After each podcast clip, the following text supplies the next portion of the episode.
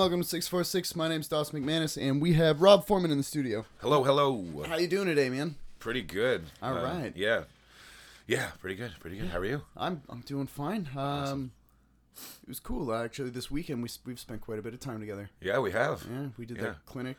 Clinic uh, along McQuaid Coburg. yeah, and then we played at the Ganny, and then we were hanging out a bit during the day because the Quick Shifters, your band, Yeah. hosted the PNBA Blues Jam, and then you had another show later that night. I was I was off last night, which was kind of nice. That was uh, good for you. Good for you. I, I, I would have appre- I would have liked to be, but uh, you know, I also we also had a really great show last night. So Yeah, yeah. I I would have liked to have been there, but you know, you get only a couple Saturday nights off a year. I had to go home and have a nap in between because uh, coming back after the Ganny, I you know you know when you get home after a gig, you can't. Oh, you yeah. need a wind down time. You know, it's like you get off of work. You, you don't just go home and lay your head down on the pillow and you know off to sleep. You go. You need to like kind of be awake for another hour and a half and just kind of lay there and Yeah, maybe no. read a book or watch some TV or something and kind of wind down. So I didn't get to bed until about five in the morning, and Yeah, then me too. and the next day, like I, I woke up at ten and I was just like PNBA Blues Jam, and uh, went and did that. Um, and then yeah, I, I definitely needed a, a bit of a, a nap before last night's show, and I got one, so I'm happy. Good. Yeah. Right on. Nice. Yeah. Um. Well, I think probably we'll just do the same thing that I do with just about everybody. Let's we'll- do let's do the six four six, man. Yeah. Let's just do it like we always done. man. Woo! if you want to, just so that we're not getting like a clack coming through, if you want to put your beer down on the corkboard, and then that way we don't get the like on the table. Sure. There's been a couple episodes where I've had to uh, spend a lot of time it's like in wow. post, He, yeah. Yeah. just like pulling the pulling the level down every time somebody sets their beer down. It's like, Okay. uh, Good uh, good idea with the uh, little cork pad here. then. yeah, it's it's actually like a it's like a pad that you put on the table so you don't burn your table with pots and shit. Yeah. Yeah. But it, it works really well. Instead of having to put like all kinds of noise, uh, all kinds of noise gates on and stuff like that, and yeah. Fucking pain in the ass. Yeah, yeah, so yeah. A little pre-production sound uh, sound engineering. Yeah, that's right. Anything, anything I can do to be that much lazier when it comes to the time spent in post, because I mean, sometimes these are like three-hour episodes. Yeah, yeah. I haven't listened to all of Brandon's yet, but Yeah, uh, yeah. I have heard parts of it and have heard stories. Yeah, Yeah. almost, uh, almost a three-hour podcast, uh, two hours and forty-four minutes, and then like another like six hours in editing. yeah, and he almost got his whole story out Almost. in that three in that nearly three hours. yeah, he, almost uh, got his whole story out. Yeah. Yeah, almost. He he got to the point where he was just about to move to Peterborough. Oh, that's where the story begins, Yeah, Brandon. I know, I know, right? So You part know? we have to do a part two.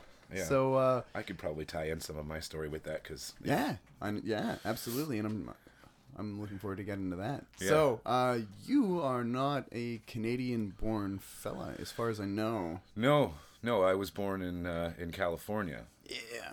Yeah, You are first American, first American, but also, also Canadian. Canadian by way of First Nation. Oh, okay. Yeah, yeah. Yeah, my mom's uh, full-blooded Ojibwe from uh, Manitoulin Island. Her, uh, she was born in Toronto. I can't remember. I, I don't recall actually. It's either she was born in Toronto and my aunt was born in Sudbury, or vice versa. Uh, either way, they were both born in Ontario, and um, my grandmother moved down to California to do. Uh, she wanted to uh, be a paralegal, so she's kind of chasing that dream. Went down to the state, Southern California, and like around Long Beach sort of area. They eventually migrated up to the Bay Area, and then that's where I was born. Cool. Yeah, near uh, in the East Bay, San Francisco, a little town called Antioch. Nice. Yeah, I like the San Francisco area. I uh, have you been? I have. Um, It's beautiful. It's gorgeous. I spent about two weeks for the like. I was kind of stationed. Well, stationed. I was hanging out. What are you in the military? Yeah, yeah, that's right. Stationed was- down at Fort Bragg. uh, yeah. no, like our home base, I guess, for the time that I spent there. Uh, I was on tour, and I spent about two weeks in Sausalito. Oh, cool. And um, you know, we we made like day trips out to Oakland, and and then um, Did you go into the city? yeah, yeah, we we played the actually the, the biggest place we played there. There were a couple other dives that I can't remember the names of, but I remember the mezzanine. Nice. and um, that was a that was a cool place. But it's fucking gorgeous there. So I I could imagine growing up there was probably I never got into like the live music scene or, and uh, I hear a lot about it. Yeah, I was never, you know, because I I was born and raised there, but I moved up to Canada when I was 15. So, yeah not a whole lot of me. Opportunities for. Yeah, and I wasn't even I wasn't even really a musician at the time. I was listening Yeah. to a radio station called 90.5 The Edge. It's out of uh, uh, Clayton Valley High School, which is in in Clayton, I believe, Clayton Valley, um, sort of in the East Bay. And uh, they played. They were playing like Primus. They were playing Yeah. Tool. They were playing, you know, Pearl Jam. They were playing Nirvana. Like all like All that know, great '90s shit. all the great 90s shit and you know the grunge stuff and everything is a lot of fun so that's what i was listening to but that was still pre uh musician rob Sure. i was just like a just like a skate rat you know i just cut school and went skateboarding all day and we would take the bart train to san francisco sometimes and just go Nice. skate there for the day or for the weekend and but yeah i wasn't i was never old enough to go to bars never went to any like live music shows Sure. i think uh actually once i think we went to like a high school my friend calvin had a a friend that was in a battle of the bands at his high school and so we had to drive to like pleasant hill or walnut creek or something like that and uh, that was like my first time seeing a live band Right. Was And your I buddy's was- band? and it was my buddy's buddy's band. Oh, so we just went to of a friend. yeah, Yeah, we just went to sort of support or check it out. Um, but anyways, yeah, Nice, man. So that's um was did you find that the skating were you like ripping like crazy tricks and stuff or uh, yeah. extent? I don't know. I wasn't. You know, I was. I was on my way to to putting together what they called a sponsor me tape. We just you know Right. pulled out the you know whatever the uh, the Sony Handycam or whatever and yeah yeah you know got some of your best footage and then you would uh, take your VHS tape to. Um, the skate shop was called Ooga Booga Beach. it's a great name Yeah, there was a couple of them. It was not. It was kind of a chain, but there was there was one in Antioch and there was one in Concord, I think. Um, but anyway, uh, you take your sponsor me tape, they watch it, and if they like what they see, they'll hook you up with like a, a sponsorship, which means you kind of ride for the shop, and then you go to Yeah. the skate competitions and you just kind of represent. You know, you go out and rep, man. You go rip and rep. yeah. so they would they would give you like a deck or Yeah, they you know you can get free blank decks. Um, sometimes you get like a a, you know, a deal on shoes and you know things that you kind of need to keep yourself skating. Like if Yeah, you need to go sure. in there and get new bearings or whatever the whatever the case is. Yeah. Um, but I never really yeah I never really got to that point because like I said I was cutting school and and everything else and then eventually my dad just set me up to live with my mom and that's kind of a, a story in itself because my mom had already been living back in Canada for.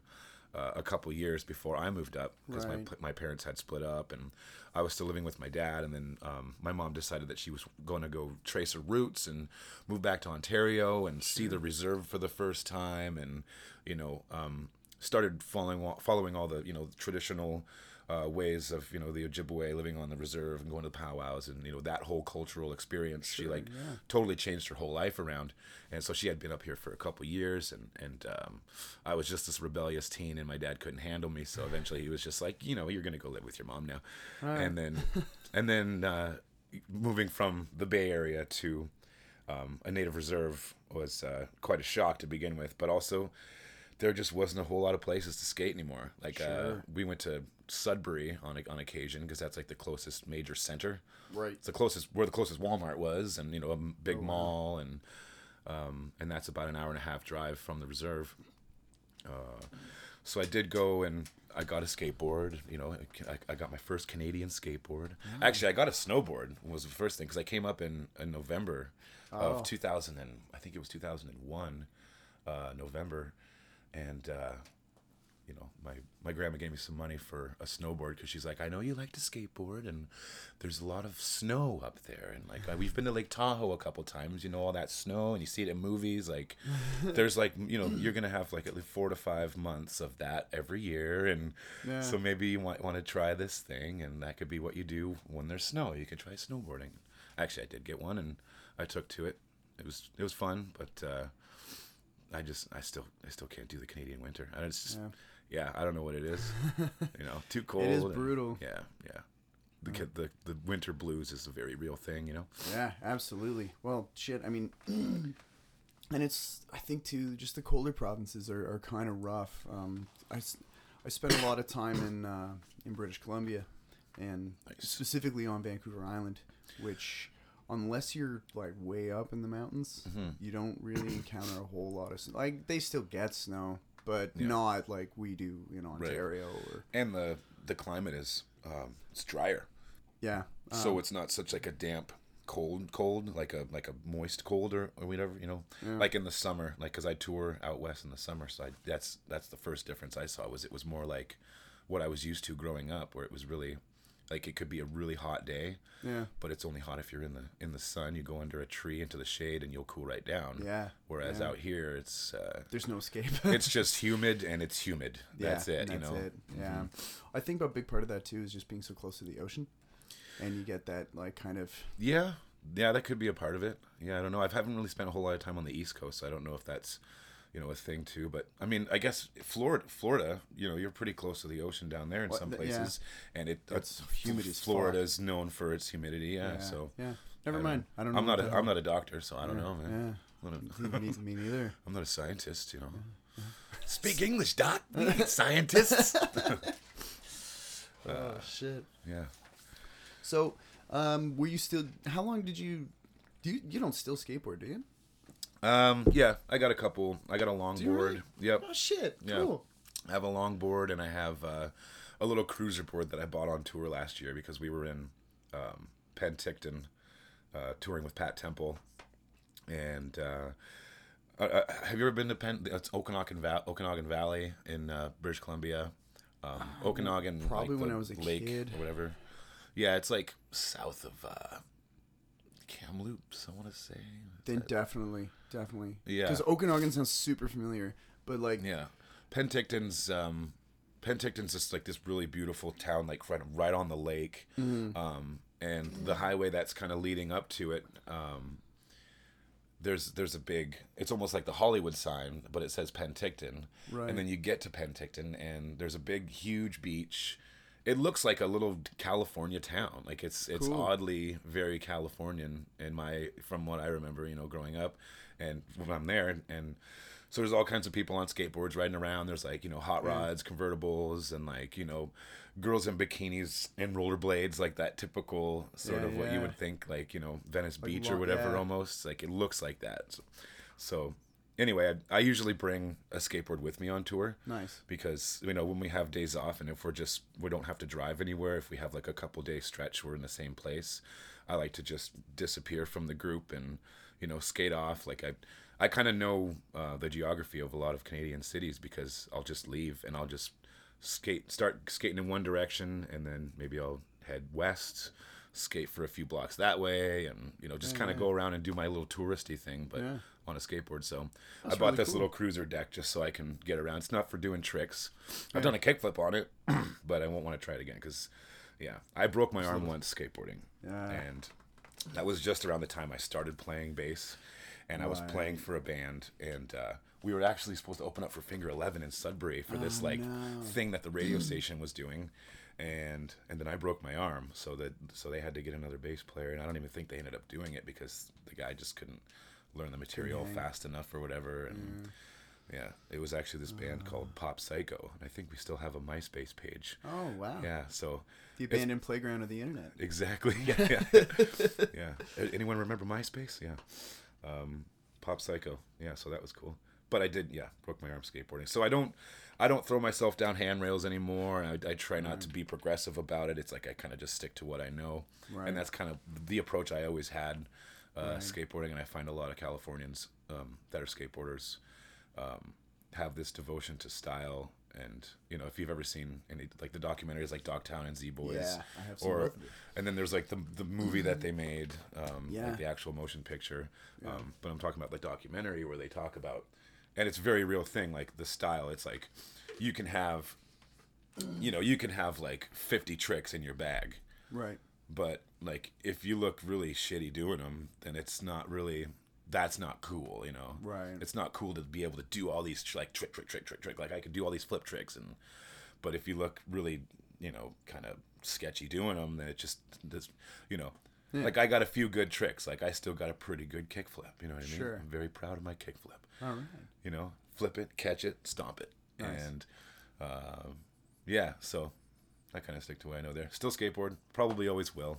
Nice. Uh, it's just one of those things because I started really, really young, and yeah. I get a sure. thrill out of it, and it's like it's kind of the only thing I do for like physical activity other than some kind. Sometimes I play basketball or something like that, but Right. I love skateboarding. I just Nice. love skateboarding. I'll always love skateboarding. I I tried to do it. I did it for about a year, and then I wiped the fuck out really bad, and I was a walking scab Yeah. for a little while. Yeah. It was it was pretty nasty, and that kind of that was kind of the end Yeah. of that. I don't know if you can see that, but uh, I got a Yeah, this little elbow? elbow, thing Yeah. because I skate goofy footed, which is with your Right, right, foot right foot forward. forward, yeah. And anytime you would, you know, if you hit a little pebble or whatever, you're just "Eh," and you come to a you come to a halt, but then your body keeps going. Yep. And I would always brace myself with my fucking elbow, so like I'd have a huge like chunk out of my you know Yeah. my skin, and then that would scab over, so I'd have like this big like raisin looking thing, like you know, Yeah. always there and then and then i'd keep skating fall knock the scab off and then it would just make the the cut sort of deeper and then so the scab will like i don't know it's after a while i got this gnarly Turns gnarly some- scar Yeah, I was gonna say some gnarly scar tissue Yeah. going on. Yeah. California raisin on your elbow. that's right Yeah. california raisins those Yeah. guys were cool They were. I actually still have one of those little action figures from when I was, when I was nice a little kid. Nice. Yeah. I'm a bit of a weird little pack rat. Like, do you remember My Pet Monster? Remember that? was that like a tamagotchi? No, it was a cartoon show. oh okay From yeah like no. eight. No, all right, never mind then. yeah. we'll Alright. leave that alone. yeah i actually had some california raisins bed sheets when i was a kid Did you? Yeah, That's awesome. I had, I had Smurfs and Star Wars.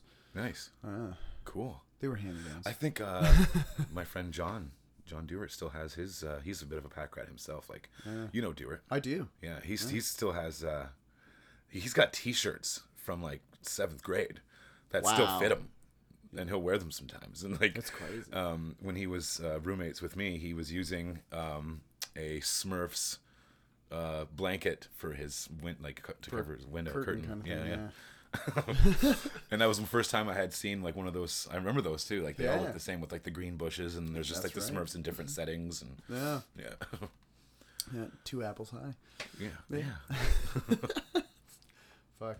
Okay. Sorry about that. Kind of It's okay. digressed a little bit. I find this is the way that these go, right? Yeah. Typically, somebody says something, you're like, oh yeah, that thing. Yeah, Let's that's. I that. find I, I'm already finding like as I'm talking, I'm thinking about like two, three other like you know tangents I can go off on. Yeah. I'm, I'm really trying really hard to stay on, to- on That's on all right, man. I, topic.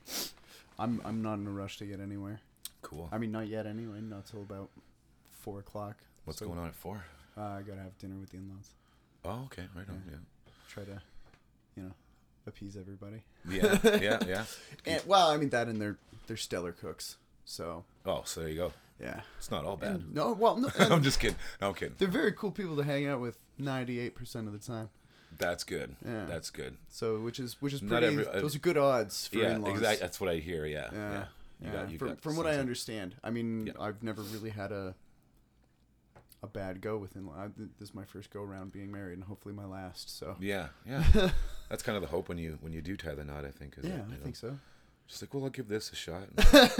you know. see how this goes for a couple months. Nobody really says like, you know, I'm gonna, I'm gonna give it three times. So I'm gonna give Yeah. it three. Third time's the charm, right? Yeah, yeah, Yeah. And if it doesn't work after three, then I'm maybe I'm just not meant to be married. Yeah. So, you know, you're paying. Yeah. Anyways. yeah.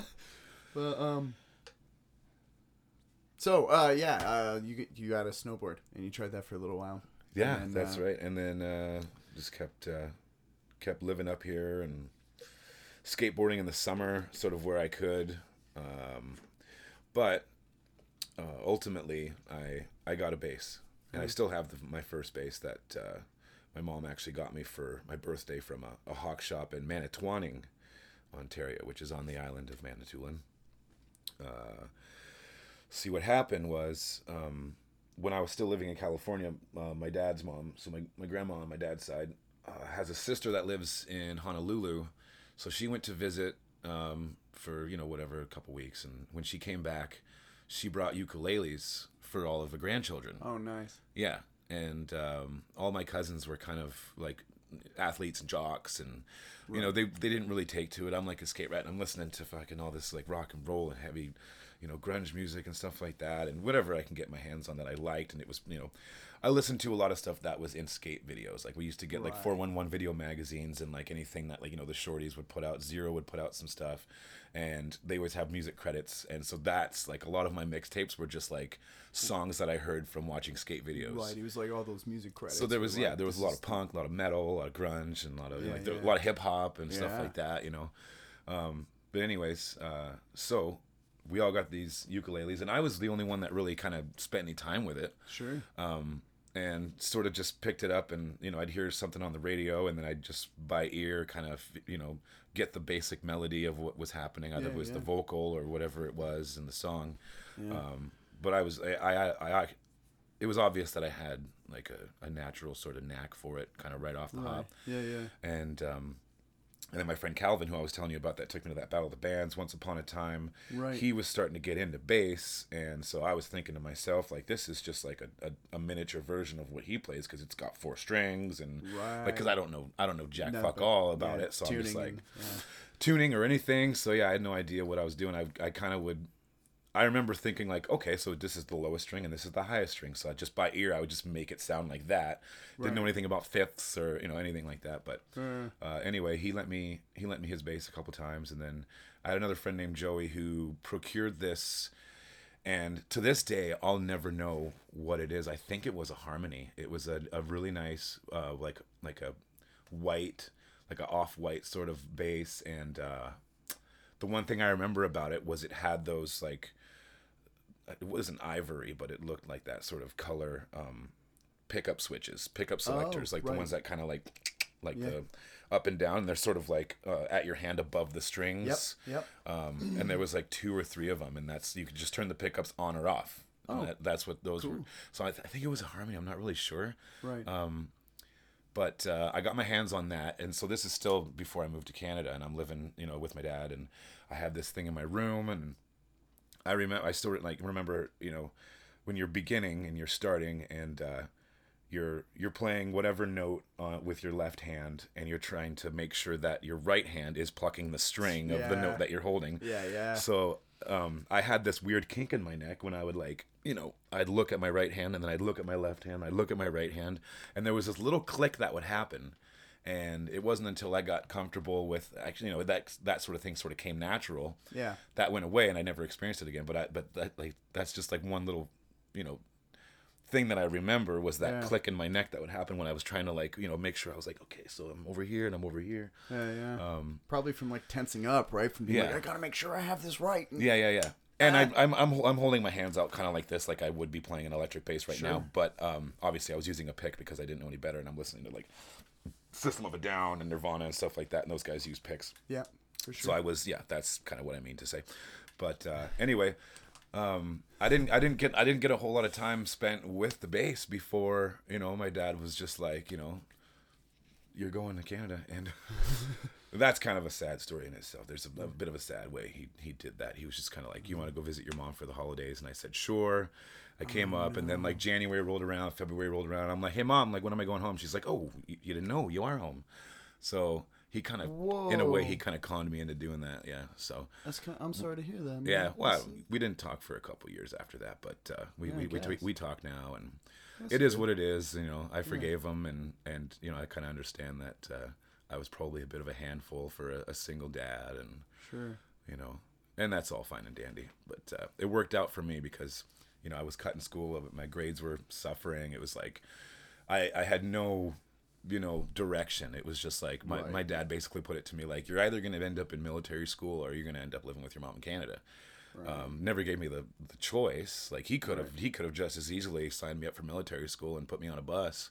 Right. But he never did that. He just you know he figured my mom would probably want to see me Right. it was after a couple years kind of thing so Sure. um, and then so that's how i ended up in canada Wow. and so that was yeah 2001 november so spent the whole winter did the christmas thing and then you know spring rolled around the thaw um, so i was in 10th grade was like my sophomore year down in antioch i left so i didn't actually go back to school until september of 2002 like i was supposed to graduate in 2004 with my that was my graduating class Right. uh, ended up graduating a year later because after I moved up here, I didn't go to school for the rest of that year. I just kind of Right. lived on the reserve and sort of uh, took my time adjusting. Sure. Yeah. Well, it's a pretty big culture shock. I would It think. was, yeah, it was. But you know, you kind of take it in stride, and Sure. yeah, I- I mean, I didn't have a choice, really, basically, Yeah. really. So, Yeah. so I told you know she was kind of like, what, what are you into? You know, I was like, well, I was playing a bass, and uh, I did make a couple friends uh, on the reserve. That um, this one guy, uh, his name's Brian. He had um, he was really into Blink One Eighty Two. He had the Tom DeLonge Strat with just the volume knob. Right. He had the Marshall stack, you know, in his in his little basement. You know, it was kind Like a about full stack or uh, a half stack. Yeah, yeah, half like stack, but still the 410 the, the four four ten and then the head. nice. Yeah, he could have just as easily got that other four ten cabinet or whatever they Yeah, whatever yeah. they do there. But yeah, he had a Marshall half stack, so basically way more than he needed. But Yeah, of course. like he like his family was doing pretty well um, on the reserve. Like his parents were, I wouldn't say well off, but they they they, they were doing they were doing okay.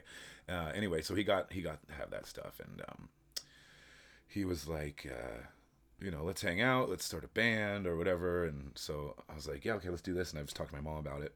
And uh, my birthday's the first of August, so that summer is kind of when I started meeting people because you know it's it's a reserve, so it's pretty small. And my mom would be like, uh, "You have like a pile of cousins over here, and you have cousins over there. Like, I can intro- um, She's introducing me to people and being like, "This is your cousin so and so. This is this person. This is that."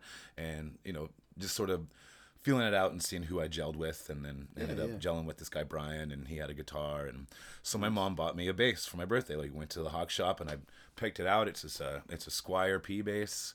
You know, it was just a black body with a white pick Yep. guard, like just run of the mill, as straight up as you can get. First base I ever had too. Yeah, I, I still have it. I uh, That's awesome. eventually I took the frets out of it because I got into like I was a big Primus fan, obviously, and some of the stuff that he did with the the fretless basses, I was just like that tone is completely different. Mm-hmm. I really like that, so I ended up taking the frets out of it and filling the slots with like a a hardwood and then shaving it off. So it's it's not just wood filler. When you see my bass, it's not wood filler where the frets were. It's actually wood. So I'm Yeah. pretty proud of that. Yeah. As a young would be carpenter luthier Right. That Yeah. never actually did any other woodworking ever before or after that. I just was That kind was of the like one project, Yeah, I was just kind of like, hmm, I've you know. played that bass. It's, it feels fucking good, man. Yeah. So kudos. I I didn't need know to that re- you were the one that did that. Yeah, yeah, That's- yeah. I was. You did a really good job. Thanks, man. Yeah. Yeah. There's a couple, you know, like the, the corners are missing, like some of the wood just sort of chipped as I was like shaving off the excess. Yeah. Because you put it in and then they're all like sticking up like that high, and then you, you shave off the excess and then sand it all down. But um, anyway, yeah, it's, I need new strings on that right now because I put some. Uh, Pat Temple just got some um, flat wounds for his old. Uh, he's got an old '70s jazz bass, and uh, he put these flat wound strings on it, and he was like, "Oh man, this is the tone, this is the sound, this is like James Jamerson, like it's like so you know R and B and so like funky and Yeah. soulful. That bass, that thump thump, you know, Yeah. palm muting with the thumbing with the you know." Yep. Um, so he's like, you got to put these strings on your bass, and and like, so I did, and and the tension was so much, and I'm, my my truss rod's already pretty maxed out on it, Right. So I was bowing quite a bit, and the action was really high. So um, that bass particularly, I've always kind of had pretty light gauge strings on because I was into thumping, and I, I like the thumping and popping, Larry Yep. Graham and Les Claypool style. was Yeah, kinda, yeah, yeah. It just seemed easier on that, and. uh when I started listening to Stanley Clarke, he plays a piccolo bass, which is like you know the piccolo bass. Yeah, it's like a yeah. Tuned almost like it's almost like a guitar, but Yeah. It's Like, Is it a for- full octave? uh, I, I can't. Rec- I don't recall. I think it is. I think it is. Yeah, I thought so too. Like it's like really. It's like heavy gauge guitar strings, but Yeah. just the E to G. yeah. Yeah. Yeah. Which yeah, I'm pretty sure it's the same register. I think as I guitar. I did order a set of piccolo strings off the internet once, and I put them on that bass, but then I had to take them off because they were buzzing in the nut. Because I Oh, have yeah. a like a, a cop or bronze bronze nut or brass nut right. in that. It's not it's not like a plastic, or a Plastic thing. bone. It's just Yeah. like the, the metal one. I think it's brass. right. Um, and it's already been filed to shit because somebody had like heavier gauge strings in it at one point before I bought it. And so when I put the piccolo strings in, it just seemed to sort of buzz right up in there. And, Clacking around. yeah, Too but it was a lot of fun to. It was a lot of fun to be able to slap on it, and you Yeah. you, you barely got to touch it. And it's just like, boom, you know, it Yeah. just, you get that punch right away. Yeah, yeah. So I could totally understand where Stanley Clarke was coming from. Uh, but yeah, put the uh, always had you know, I had to take those strings off it, so now it's just kind of sitting, hanging out. But I've been playing my Kay all all the, all the time. My upright. That's yeah. just like all I play nowadays. Yeah. You rock the shit out of the upright. Thank you. Yeah, I have a lot of fun. Yeah. Have a lot of fun with it. Yeah. It's a very cool instrument. I I kind of miss playing one because I started to get like I mean I was I was never like good at you know what I mean like I was like not to a point where I want to play a show with one, but I was starting to get where I feel like I don't know like another six months and I would have been comfortable enough to play on stage when I was in school, and then um, and then you know school ended and I had to give the bass back to my instructor that lent it to me Right. Yeah. Yeah. and um, it just uh, uh, I haven't really played one a whole lot. Like I mean, every once in a while I'll pick one up at work or like if somebody's got one and I'll play with it for Yeah. like maybe twenty minutes. Yeah. But that's as you know, that's not enough. You gotta mm-hmm. be you gotta be working that shit on the daily. Yeah. Yeah. Yeah. So Yeah. I do miss it because it's, it's very cool and very different techniques required to play it. Yeah, So- and from one to the next too. Yeah. Oh yeah. You know, to go back and forth. Yeah. my first absolutely. one, my first one that I bought, I got it for eight hundred bucks off a guy on Kijiji in Welland, Ontario, and it was uh, Andrew Shedden. Uh, you know Andrew. Yeah, yeah. He uh, he actually drove me down there because I told him I was getting this upright, and he was just like, "Yeah, I kind of want to go on a root in a rootsy sort of sort of direction." And I was his bass player at the time, so, Right. You know, I was just like, I found this upright bass. I just need to get down to Welland. I don't even know where it is. And he's like, oh, it's you know, it's a bit of a drive, but you know, I'll take you down there. and We'll go get it. And we went down, take took a look at it. I mean, for eight hundred bucks, I, I I got an eight hundred dollar upright bass. Yeah. you know, Yeah. it was just completely like plywood. I'm pretty sure it was Chinese made. There was nothing. You know, you look through the F hole. There's no sticker that indicates where it was made or what it is. Um, the the neck was like the, the a baseball bat. Yeah. it was just fucking huge. Um, it was a maple fingerboard, which was um, they use what they do is they ebonize it, you know, Right. quote unquote ebonize it, and they basically stain it black with like a leather dye Yeah. and they make it look like it's ebony.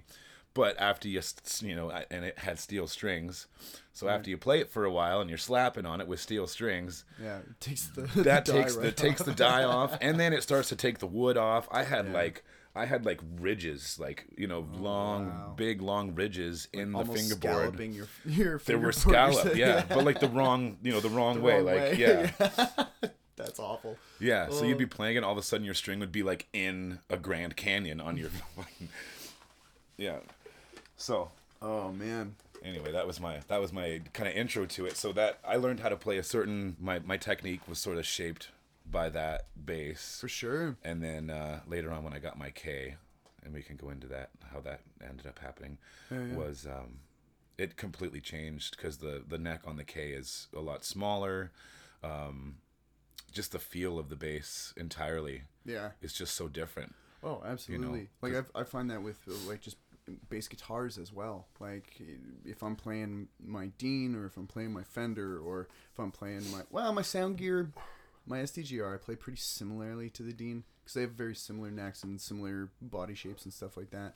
But um, when we were when we did the tone clinic, I was playing that Fender Jazz, Yeah. and I play that very very differently than I'll play you know just about anything. So yeah, I, I totally agree with. I mean, From one that kind instrument of- to the, I mean, yeah. it totally changes everything that you're doing, Mhm. and it can be uh, kind of weird for a second to like almost recalibrate your brain. To Yeah. Be like, uh, yeah, here we okay, Yeah. okay, now I got it. Yeah, yeah, exactly, exactly, yeah. And it comes down to like tone too. Like sometimes, Oh, yeah. like when I like the Kay just has an amazing tone. So, like I actually I took a couple solos last night because Nice. sometimes I take a bass solo. Why not? And this fucking Kay, like I could, I literally just played one note, like for Yeah. like the first, like you know, I could do a whole, I could do the whole, the whole measure with just one note and just kind of mess around with it. Yeah. Just because you really just you're really just giving them the tone Yeah, you're giving out the tone and it sounds really good and you can play dynamically like start kind of soft and then pick it up a little bit but Yeah. you're just riding one note you know yeah, yeah, for sure. um, whereas the other bass is just like I you know I would just kind of clackety clackety clack slap bass slap bass as fast as I could and yeah, you know that was still sort of like you know when you when you're an early musician you just want to play as fast and as hard and like how many notes can I fit into this bar? And it's like, Exactly, well, You don't always have to do that. so that was that was my approach to uh, to upright bass uh, was at first was just but with the slap like Yeah, you yeah. know, I was watching guys like Ryan Weber you know Right. playing and I was just like Jesus fucking Christ like this fastest and it's still he's to this day like he does he does stuff with his right hand that I don't really get Um, that dude's a monster. yeah, Rico was actually uh, we we we've been spending some time together. He come hangs out, you know, every once in a while, and we're we're kind of swapping bass stuff. Yeah. you know, because he wants to learn. He wants me to teach him sort of my technique, the way I do slap, because Right. he's hanging out with Ryan a lot because he's in the Weber Brothers. Yep. and um, he kind of like he, he was showing me kind of how he knows how to do it Right. and it's very very much like Ryan does it. It's Right. Like, that's like exactly because like like I, again like from one bass to the next like Ryan's bass is probably set up is very different maybe a higher action Yeah. you really got to get your fingers under the string and then slap it uh, in a certain sort of way Sure. um and then so um what was I saying yeah anyway you just uh fuck where was I going with that Swapping ideas, bass ideas. swapping with bass ideas Rico. with Rico. Um, yeah, uh, he's got this uh, this way to do like a it's like a double slap like a uh, but there's three there's three like kind of hits before the note, Right. so it's like t-k-t-ta, you know, you know, Right. so the first two and are then like the note. muted percussively. The first three, The first three are. yeah, so it's Oh. like t-k-t, and then finally the note. Oh, so it's like a triplet and then yeah, like, so like instead of like because I can triplet do pop. I could do a triplet, which a triplet is the very last one is the note. Yeah, yeah. Tick-a-duh, tick-a-duh, Yeah, yeah, yeah. Uh, but he's got this tick note, tick note, note being the, the note. Yes. So Rico kind of knows how to do that, and he sort of showed me that, and I was like, dude, I've always like I've always like seen Ryan do that. I'd never really understood how he was getting that many that many slaps before the note. And Right. he kind of laid it out for me. So thanks Rico for sharing that uh, Ryan Weber secret that I've always kind of wanted to know. And he could do it so fast. So, anyways, yeah, I was, that, you know, so when I got my first one, that was one of my influences, and so I was just like as fast as I could, and blah blah blah. And, Yeah, yeah. yeah, Uh, that's wild. yeah, Very cool. yeah. Um, just I, I just want to see if like there's um, like any kind of parallel between the skating and the and the music itself. Um, I mean, obviously because you're like watching these videos and, and looking up the the music credit list and stuff like that. But it, to learn tricks on a skateboard obviously requires discipline, yeah. right? Like, Yeah. because you're gonna wipe out, you're gonna fall on your ass, and you're gonna have to get up and do it again. Yep. You know, and just keep on Repetition, doing that. Yeah, yeah. absolutely. Do you find that like doing the repetition of that stuff translated to to the music? Or Absolutely. Yeah. Absolutely. That uh, that discipline, uh, it's you can be you can apply that to anything. for sure. And like I anything just- that requires a lot of repetition. Yeah. Exactly. Yeah. And I just watched uh, a video recently. I don't know if it. Was, I think it was a TED Talk or it was like a TEDx or you know one of like the side things. Yep. Um, but they were talking about um, teaching yourself how to do something uh, just by thinking about it. Right. and so a lot of it is and and so I did a lot of that like growing up skateboarding it's like when you I'd just be daydreaming sitting at you know in class mm-hmm. you know in high school or, or middle school and just thinking about thinking about that kickflip down the three set and like where I can and like and I can visualize like there's a certain three set that we would all skate at. Yeah. and I, I knew where every little crack was like leading up to it. I knew the best approach to it. I knew the best place to land where you can like land and there's no cracks and you just skate away clean Yeah. so you you know I'd find myself just sitting in class daydreaming about how to land whatever trick down this and, and make it look good. And I'll get into that in a second. But the, the whole approach to skateboarding with um, keeping style in mind Right. is kind of a- important, the most important part. It is skateboarding. I mean, it's like because it stems from surfing, and uh, they were listening to uh, guys doing, um, hello, oh, skateboarding. Uh, Maybe we'll just Sorry. Hang on. What, what's up? Sorry, Bob's here. Bob Bob ba- Barrow is here. Yeah. Bob Barrow. I don't know who this is. Holy shit! Sorry, that's um, the only reason bring I him in. Okay. Bring him in for a second. Okay. Wow, we got, this is a fucking treat. we got a special guest. We've got a special guest, uh, kind of interrupting That's okay, show. but, this uh, is amazing. Just so I know, because I'm a, I'm still a little fuzzy because uh, last night I had a show Yeah. and I did I did some drinking. So yeah, just, no, that's okay. Um, I'm on skateboarding and I'm on style. yes, Okay. skateboarding and style, and we skateboarding will, style. How that relates to learning music, learning anything. Uh, okay. And Yeah, and I'm I'm assuming we're gonna make the the style compare like always keeping style in mind to the way you play music as well. I'm sure is coming down the It's pipe. de- yeah, definitely, and yeah, Yeah. that's a lot of that. Yeah, yeah, definitely, because I don't. I'm still learning theory as it is right now. So I'm a professional. I just dropped the hell in on people's yeah. Hey, how you doing, Bob? Good. How are you? I'm Rob. This is Rob. Nice to meet you. Nice Rob, to meet Rob. you. Hey, what the fuck? What are you doing here? We just came to see uh, Jack and the Kids last night, so Oh we're my just heading God. back to heading back to Toronto. So we thought we'd drop in. hey, Yeah, me too. and Ariel Fisher's here as well. Hi there. Come here.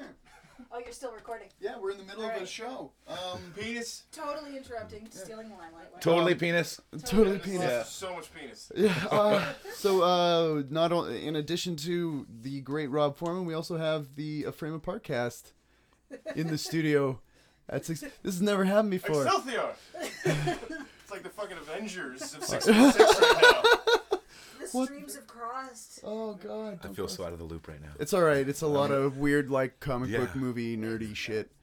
Um, We- We we have a film take- podcast called The Frame Apart. We've been guests on his show twice, so we talk Oh, okay. about movies every And now we episode. take him to comparing just things. crashing his other interviews. Yes, because our We're not egos are invited. so huge that they cannot fit within this room. how We're long gonna ago- have a make make a point of uh, dr- dropping in on these guys when they're. Yeah, they're- I'll just I'll just bring you to Toronto. Yeah. And we'll just show up. Yeah. Show up in the middle of recording. Come on in. What Yeah, the yeah. fuck? Yeah. Wow, crazy. Uh, how long you guys in town for? We're heading back. Like right now? You rem- I, I told him he should drop a line and be like, "Yo, we're gonna be around," but he's like, "No, no, no, it'll be great." I'll We'll just surprise surprise him in the. We'll just. Spontaneity. Morgan right now that is like, much I better. should have It's thought the that he spice of was life. You know? Yeah. recording. Gotta Yeah. keep him on his toes. He's obviously Exactly. a very lazy person with his show and his music, his career, and so Oh, Yeah. gotta keep so going. good. It's not like this is episode 19 and and last Is week. this 19? This is 19. Last week, um, episode. 18. No, th- no, this is. Smart guy math.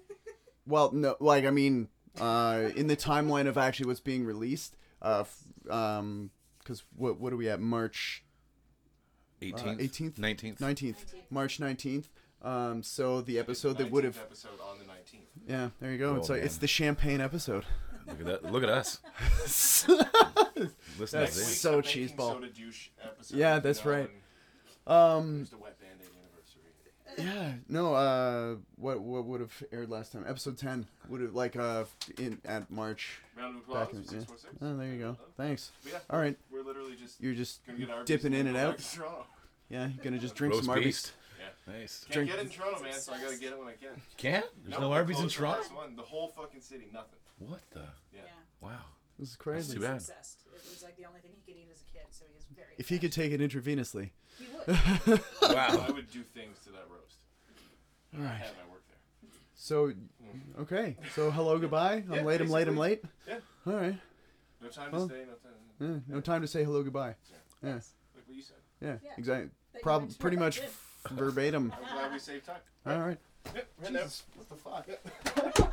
it's so funny. It was good to meet you, man. Yeah, you too, Bob. Enjoy the rest of the show. Hopefully, no Good to one, see you, uh, dude. no one else busts in on you guys. I hope somebody does. It makes it for really interesting, you know, kind of, you know. Yeah, we'll leave Sure. and start talking shit. And, Yeah, like who the f- who was that fucking jerk off anyway? Like, yeah. busting Rob's actually a crazy bassist. Oh, excellent. Well, multi instrumentalist, really, but committable. but uh, yeah, yeah, committable. There's been medication. And Uh-huh, yeah, they've tried everything. It just uh, uh, Sorry, uh, a highly skilled bassist, I think, is probably. A we were more, just talking about uh, the correlation between because I grew up skateboarding and the devotion to style in skateboarding. You can have a ton of tricks, but if you don't look good doing them, then you're just not really a good skateboarder. You know, mm. if you got a good style, then you're a pretty good skateboarder. And mm. how that ties into music and learning. Anyway, Yeah, and the discipline of the repetition to, to nail down tricks and, and putting that into practice for music as well. Mm-hmm. Cool. So that's uh, that's what we were talking about before you guys so blatantly fucking intruded to my home Yeah, but we did it with style. and show. Yeah, yeah. would have been great if you just like like came in and came to this door and just started pounding the you know just do do do hello. Is anyone here? Yeah. Oh, okay. They'll, they'll put a put a strainer in the toilet. All right. Oh God. Okay. Enjoy the rest of your show. Yeah. Thank you. Good to see you guys. Okay. I'll talk to you later. I'll be sure to cheer you out on the phone. All right. All right. Well, there you go. Um, yeah, see, I want to hang out with them some other time. Yeah. They seem like really nice people. They're they're a lot of fun. Yeah. uh, especially if you get a couple drinks in them. oh, I can tell. I can tell. I can already tell. it gets messy. Speaking of which, um, Do you want another one? Yeah, if that's. Uh, yeah. Um, I could just keep. I could just. yeah, you can keep on rattling on, on, about on a uh, rattling on. That's so rude. You can continue to discuss your thoughts on on Yeah. uh, the disciplinary crossover of Yeah. style and repetition from skateboarding to music. Whilst I grab you a couple of pints. Do you want a couple or just one more? Might as well grab me a couple All so that we don't have to do this again. right. Yeah. I'll be right back. So uh, I was talking about the, uh, and this is weird because now I'm alone in the room. I'm all alone in the room, but I'm going to talk about how the um, I play with style, and I've always wanted to kind of make it look like I know what I'm doing uh, more than I do know what I'm doing. If that makes any sense. So when you watch me on stage, it looks like I'm a veteran. I've been playing for years. I make it look easy, and that's and that's what style is. Would you agree? Absolutely. Style is the art of making something look easy. Yeah. When you can land a kickflip and when you ride away from it and your arms aren't flailing all over the place because you're like trying to keep your balance, it's like when you land, you're perfectly balanced and then you ride away clean. You make it look easy, and that's style. Yeah. So I think also um, doing something like uh, it's probably a little bit different for. Do you want me to get that for you? I know your hand's still a little. ugh, I right. got it. Just got to use the t-shirt. There you go. Get some Um, grip on it. I now because I like I said I spent like maybe a year skateboarding, so my my knowledge on that is and I was 12. So my knowledge Yeah. on that is incredibly fucking limited. Yeah. But um I think also with style and music um at least uh, and I, it probably has something to do with um, maybe there's crossover. With know. my playing, yeah. Uh, I think it really helped because, um, and I was just kind of explaining uh, while you were gone for a second there. I wanted to get into it, but it's just completely awkward sitting in a room feeling like I'm talking to myself. but so I just kind of started feeling, you know, the Garth like sitting there like, uh, I have to go. I'm having a good time. Yeah. Not. you have to spew. Spew into this. yeah.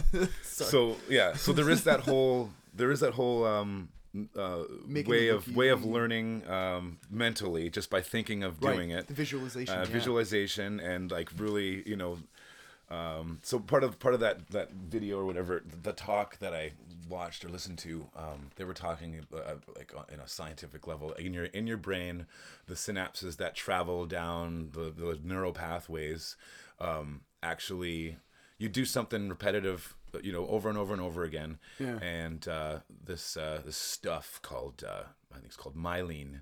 Um, it actually starts to build over top of the neural pathways, sort of like a or of like a protective shield in a way, or uh, if you want to look, think of it as like a like a highway, Right. and then the highway um, just kind of has weird traffic, maybe like willer, like wild animals that occasionally cross, and so they'll slow the cars down, and that's just kind of how that's ty- typically happens normally. Right. But once you start practicing something over and over again, uh, repeating it, it's almost like that myelin.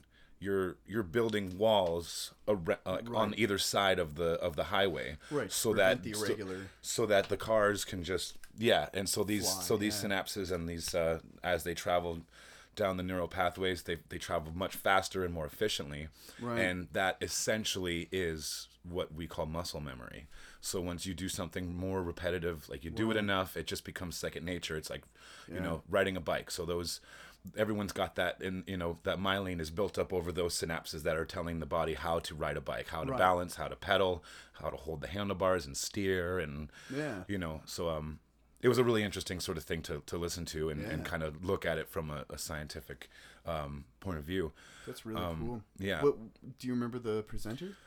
The presenter's name? I don't. It was just, I, you know, it was one of those like scrolling down Facebook, and it was just like the, you know, kind of like the science of learning. Like you can actually learn by just thinking of it. Um, I don't remember if I shared it or not. I think it might have been something that I would have shared. If you look at my wall on Facebook, uh, it might be there somewhere. Um, Right.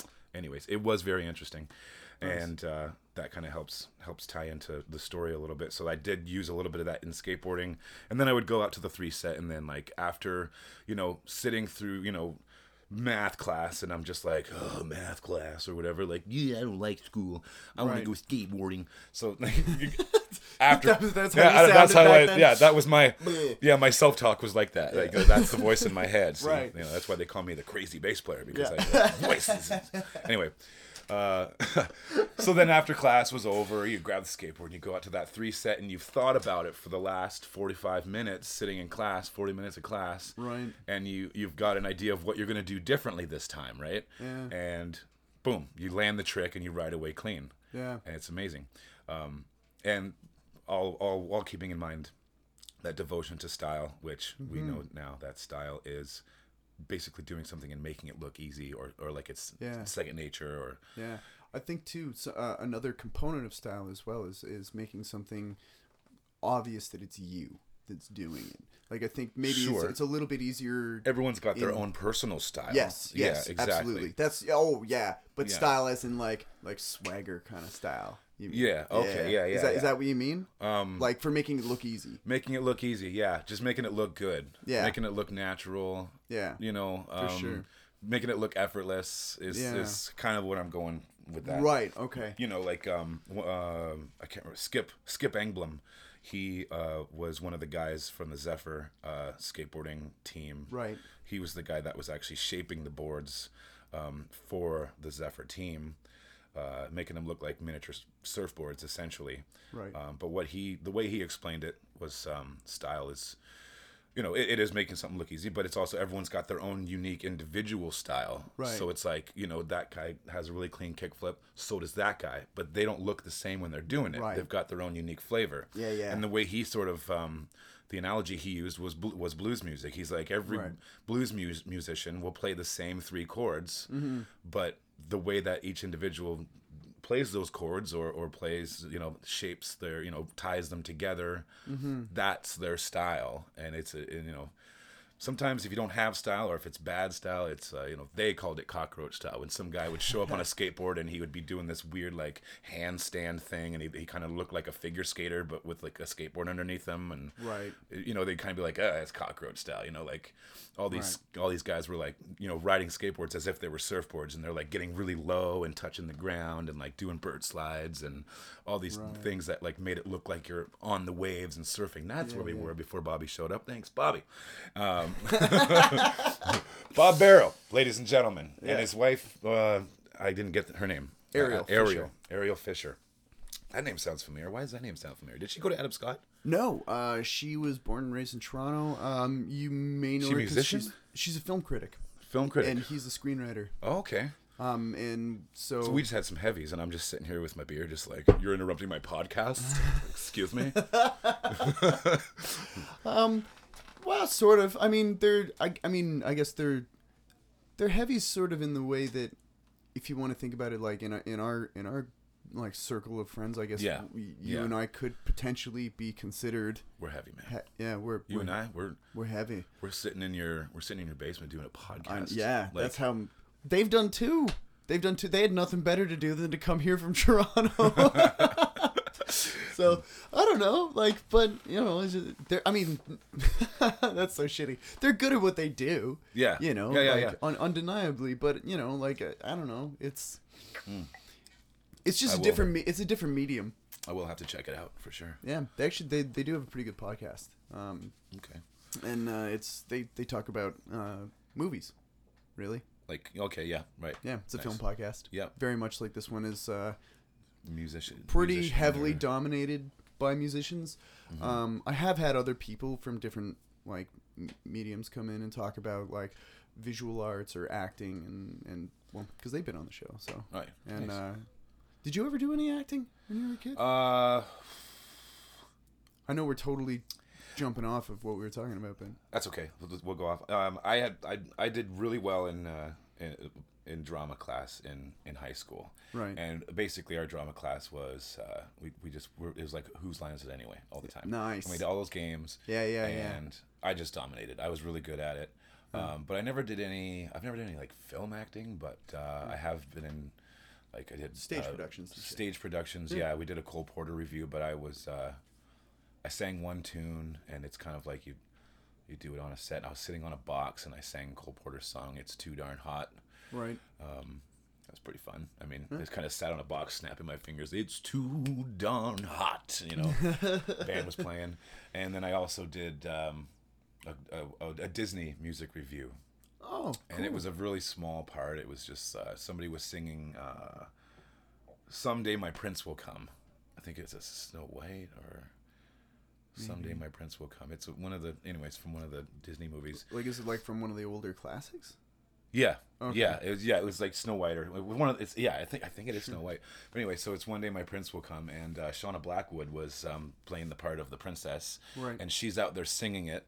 And my part was like at the very end of the song. It was just like someday, you know, she's like, someday my prince will come. It's you know someday, but until then, you know. And then I just kind of like walk out, and I'm just like, hey, how's it going? Like, she's like, well, okay, I guess I'll take you. And then she jumps into my arms, and I carry her off off stage. Oh, okay. Yeah. So I'm not actually the prince. I'm just like who she settles for. Oh, But yeah, yeah.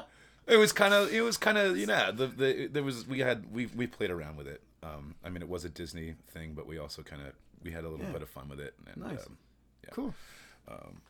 anyway, Yeah. Sorry. uh, where were we?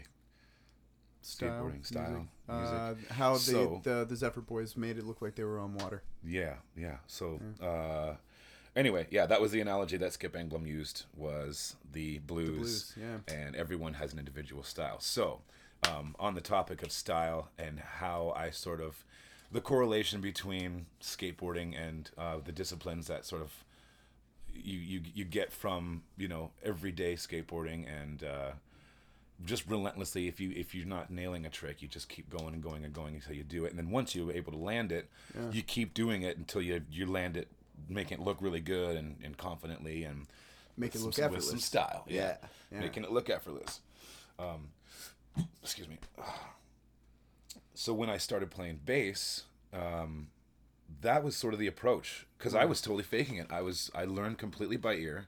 Never had any never had any formal training of any kind in music other than um, Mr. Bemrose at Adam Scott. I had I, I took his guitar class Right. and I was kind of I was ahead of everyone in the class as Sure. far as um, you know playing like you know with my hands coordination like a lot of people were very much beginner guitarists and Yeah, like, you yeah. know uh, like and- most people thinking guitar class is going to be an easy credit, so they yeah yeah. for me it was a lot of Well- other people they were kind of like oh my god like you know Holy shit! This actually Yeah. requires Yeah. attention. hmm and we all we all had to keep a journal of like our favorite music and then we would like write down the genre and the year of a band that we listened to and then we would share it with the class each day or whatever And that's shit you're already doing on your own anyway, Um, yeah probably. exactly Or so if if not actually a physical list, a mental one. Yeah. most definitely. That's it. Yeah. Yeah. So um, that being my only sort of formal training, but before that, um, that was yeah. The approach to music was sort of like fake it till you make it.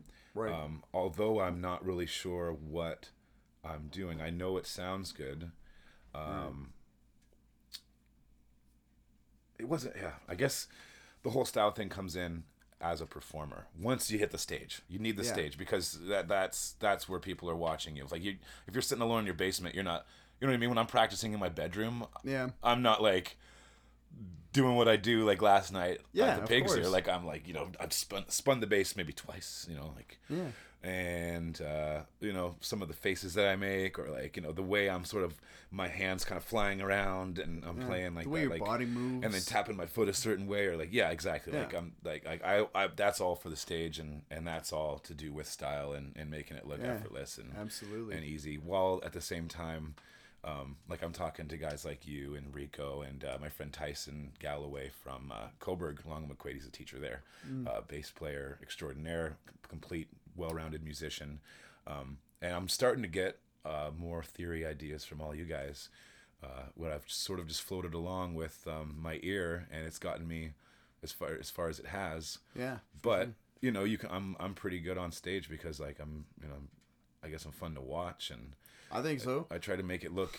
I try to. I try to make it a show. You know what I mean? Like I've always been an entertainer. Like growing up, I was a class clown. I was like center of attention everywhere, and Yeah, yeah. always good for a laugh. Always trying to make people laugh, and um, I think that makes for great stage performers, though. I really do. 'Cause Yeah. I was I was very much the same sure. way. I mean, Like, was- absolutely. I was, always just like you know, and I, I had a lot of siblings and shit. So and, and tons of cousins. So it was very much that you know striving for. To, look at me! Look at me! Look at me! You Yeah. know, because you know, everybody and everybody was kind of doing it. So you had to be the the biggest, the loudest, almost, the yeah, wackiest. in competing, order- yeah. Yeah, and it's you know in order to get that kind of like oh that was funny, Mm-hmm. you know like in order to get that you had to be the craziest one, and Yeah. um I'm sort of embarrassed to admit because I don't I don't do it anymore, but when I was a kid. Um, practicing and stuff like once i started getting able to kind of be able to play decently enough like in high school like i mean i've got recordings from back then and they're humiliating and i'd be mortified if anybody ever heard them Oh, I've got But- those too. yeah, yeah. but um well enough for a high school student you know Yeah. that had only been playing a couple of years but i had this great big giant mirror and i used to play in front of it and practice stage moves and stuff Mm-hmm. And, uh, yeah, I've done that. and uh, yeah, yeah, and you like The you rock some- stance, yeah, you know? and, and then you like see a couple of the moves that you're doing, and you're like, oh, that looks fucking terrible. So you kind of cut it, you know, Yeah, and like exactly. and just like shit like that, and then after a while, you just start, you know, basically living on a stage, which I mean, I think is pretty true for for both of us, really. Yeah. it's just that's that's second home. Yeah. you know, so it's like you get really comfortable doing it after a while, and Yeah. um, although sometimes I'll, I'll see stills of when I'm playing, and I'll be like, ah, I'm making that fucking face again. You know what I Yeah, mean? I have I have this uh, this knack for looking like I'm really disinterested and like maybe even almost upset or like pissed off. Like, Yeah. it's just you know that's just my. I'm That's your bass face. concentrating. Yeah, Yeah. I'm concentrating. Sometimes I get like the bass face with like the, the, the tongue or like the bottom lip sort of like Yeah. pops out. Or look, I'm making like a like a. It's basically a duck face is what you're doing. like you're doing a duck face because you're really into bass. Yeah. And uh, so yeah, uh, yeah, same same. And I have and I, I've just got this way of like just looking like completely like angry when it's it's it's I'm just all I'm doing is focusing and people are like, "Are you okay? Like, do you know?" You look very aggressive. right yeah, now. like, are you all right? Like, do you need you do, you need anything? Like, I've I've been accused of looking constipated oh, when I'm on stage. Like I- sometimes, so, I have been constipated on stage. well, well, yeah. That's So, uncomfortable. sometimes that's just the case, but then other times it's like, no, I actually I had a very delightful dump. Yeah. prior to this show. yeah, one no, I'm- push. I'm, fully regular and yeah, and- get my Metamucil. I'm all empty right now. Yeah. I'm, I'm good to go. Right on. Yeah. Oh Hmm. Jesus. Yeah. So yeah, taking into account uh, the stage, that's where this mostly mostly the the discipline of style sort of comes in. Yeah, Um, absolutely, and but- honed there too. Yeah, exactly, and that's where you really start to craft it. And I played a lot of residency gigs and uh, like weekly gigs, and that's where you end up really start to really craft who you who you are as a performer on a stage, because that's completely different than when you're kind of doing the um, behind the scenes stuff in your bedroom with. Uh, you know, I've watched YouTube videos of like Bill Black, Elvis's bass player, and um, you know, obviously like Ryan Weber and uh, uh, this uh, this band called Batmobile was one of my first sort of. They're a psychobilly band. They're Right. from the Netherlands, Oh, cool. and they're not psychobilly in the sense that like they're they're. It sounds like they're playing punk rock, but they have an upright bass in the band. Right. Because I, I mean, I like my punk rock, and I like my rockabilly, You but don't I don't. overlap. I don't really like them together. You know what I Right. mean? Sure. it, like a lot of these bands sort of sound like they're sound like the Misfits, but they have an upright bass, and and the bass tone is all it is. It's like Yeah. it's just like you can only get so much of that, and it's just like oh my god, because fuck retarded. um, that was not PC. I'm really sorry. Ah, anyway, what, whatevs. I don't know. So um, yeah, uh, saying that was sort of yeah that's the behind the scenes thing where you, you're watching the videos and you're picking up you're picking up f- from different bass players so their take on style and that that that Sure. falls into influences and everyone's got their influences and their uh, their heroes and stuff like that Oh, totally. and then you start to look at who they were listening to and and uh, where they're getting their stuff from and It's really, f- really fun and interesting when you start tracing it back. Yeah You know, exactly like- like, I was a huge Primus fan Yeah. and then and then that's uh, that's how I discovered Jaco Pastorius Yeah. and Larry Graham Yeah. and oh. we put those two guys together you basically get Les Claypool Yeah. Pretty much. in a way i mean not to really compare Les with with um No, I with know what you mean, though. but but yeah like he's definitely took There's that. There's a weirdness. yeah there's the weirdness and there's like the virtuoso sort of like Yeah. and they each individually again had their own their own unique style larry graham of course is credited with inventing the uh, funk slap bass um, technique. What a monster. I know. I have one of his records at home. Yeah. It's uh, just this like. It's. Have you ever listened to any of his his own like not not Sly and the Family Stone or, or whatever, but the Graham Central Station. Graham Central Station, but but not even that. Just Larry Oh, Graham. just Larry Graham. Yeah. Not as much. I'm definitely like my first introduction to him was Sly, obviously. Yeah. Uh, but then uh, Graham Central Station. The first tune I ever heard by them was "Pow." I gotcha. Bam, bam. That's what I was playing uh, um and- in Cobourg. Yeah, but yeah, I was playing a really slow version of it because it's Yeah. like. But I'll just play it kind of like. It was like I recognize that. Yeah, But- that's what it is. But when he yeah. plays it, it's so fast. And Yeah, it is Those like fast. high pops are just, you you know, they're just kind of like, bing, bing, you know, and then it's, it's over. You know, I was like, what did you expect? Maybe a little bit of country, and they go into the crazy yo yo yo. Yeah, yeah, yeah. so crazy. What classical, a the classical, you know. Yeah. It sounds like he's playing um, a harpsichord. Yeah, yeah, yeah, yeah, yeah. Amazing. I love that track. That was my introduction to Graham uh, Central Station. Nice. and then it was like, holy fuck, what is this? But I haven't listened to a whole lot of just Larry Graham. I probably should. I Probably should. Mm-hmm. Well, if you he's got a record player, I can lend you my. Uh, like, It's yeah. like the, the the record's called the album's called Victory, and it's Cool. Yeah, I'd love to. he's really like it's one of those uh, it's like a mood music sort of thing like it's you can hear the pop this you know you hear that style in it and it's really it's really it's really good it's really good and it's one of those things you want to put it on if you and you and your lady friend are maybe having a couple glasses of wine and and uh, you know A baby making music. yeah All right. yeah yeah it is it. it's really cool it's it's that that is what it is thanks Larry Graham Awesome. Yeah. Um, uh, if you want to, we could we could do some rec- record swaps.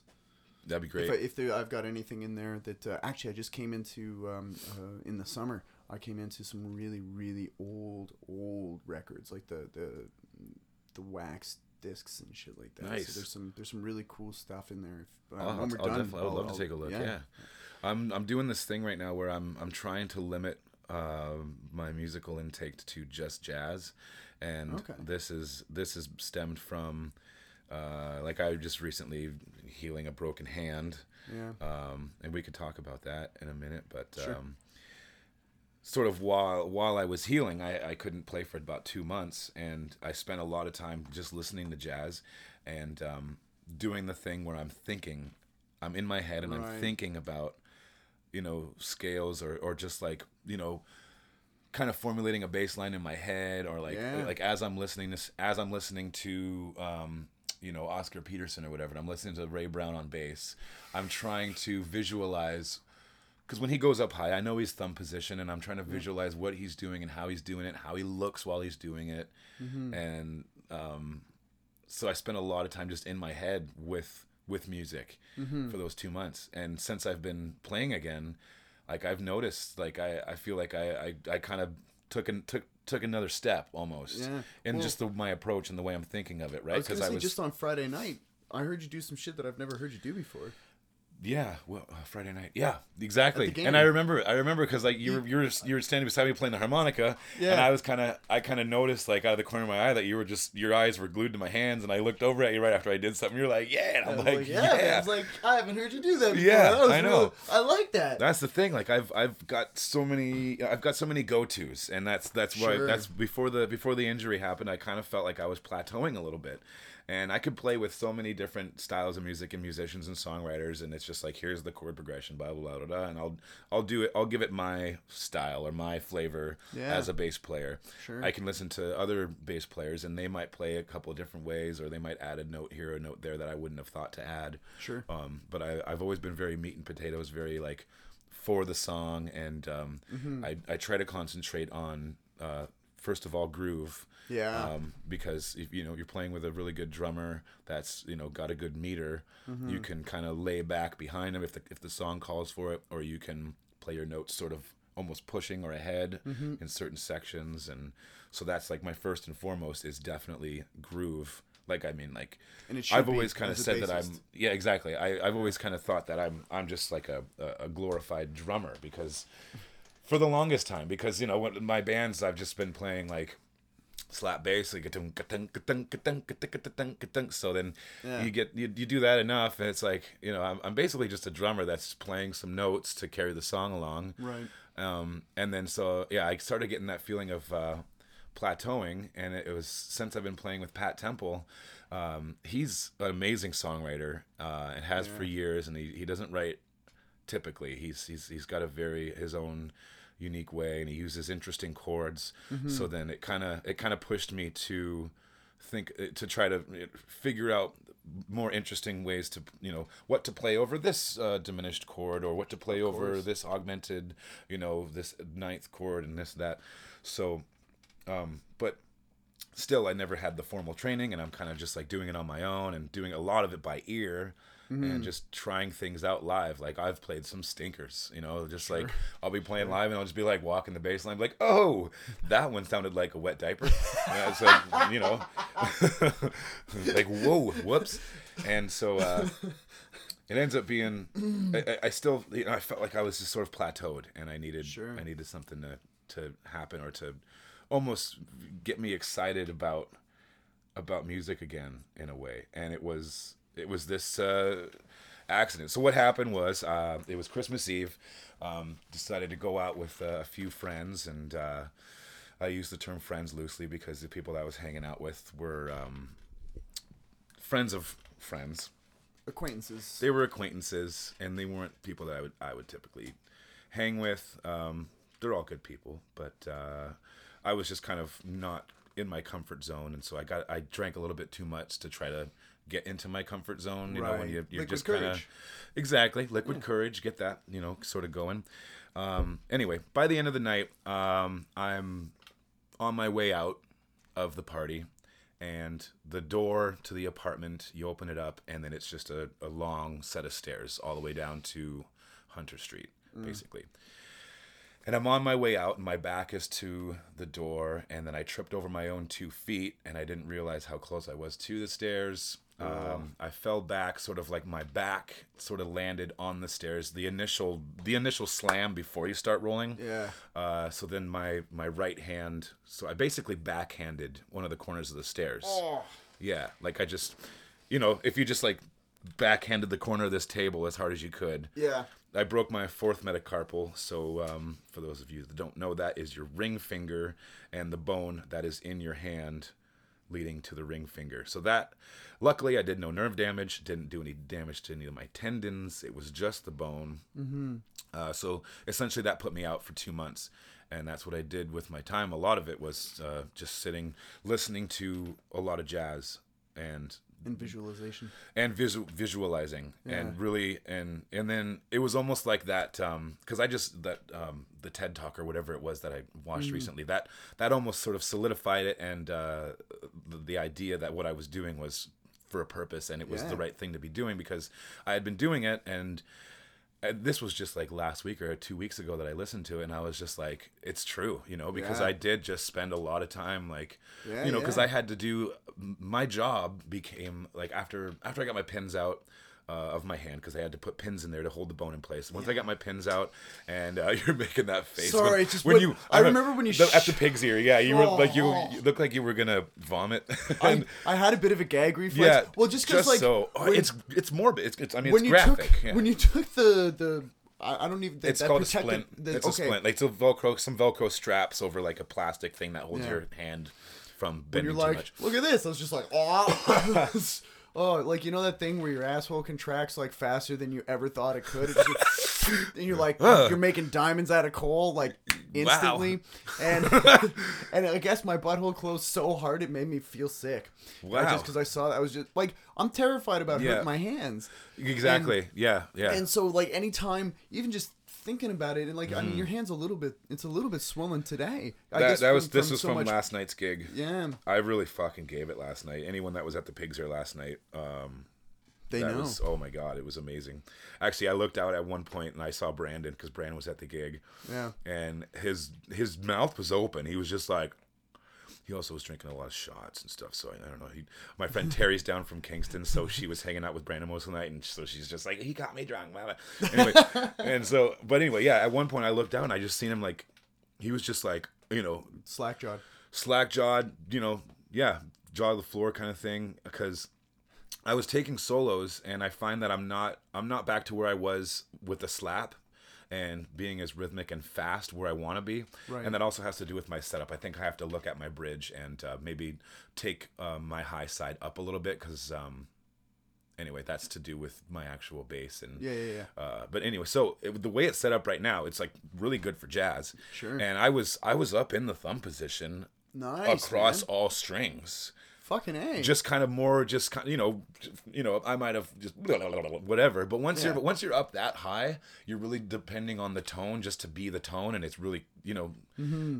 And uh, sometimes you could play bad notes, but I mean it's you know it's jazz, so it's like the theory is is you know like, I was a flat nine. Fuck it. Exactly. Yeah. And you know, it is a theory. Music theory is a theory. It's not like you know, I mean, it's what we accept as what music theory is, but it is in fact a theory uh, from the Catholics. Thank you. And so, thank you, Catholics. No, actually, you know, it's great. Um, But um, so anyway, yeah, I, I looked out and he was just like, you know, he was he was in awe because I. He was like, "You." He's like, "What are you fucking Ray Brown now?" I was like, "That's all I've been mm-hmm. listening to."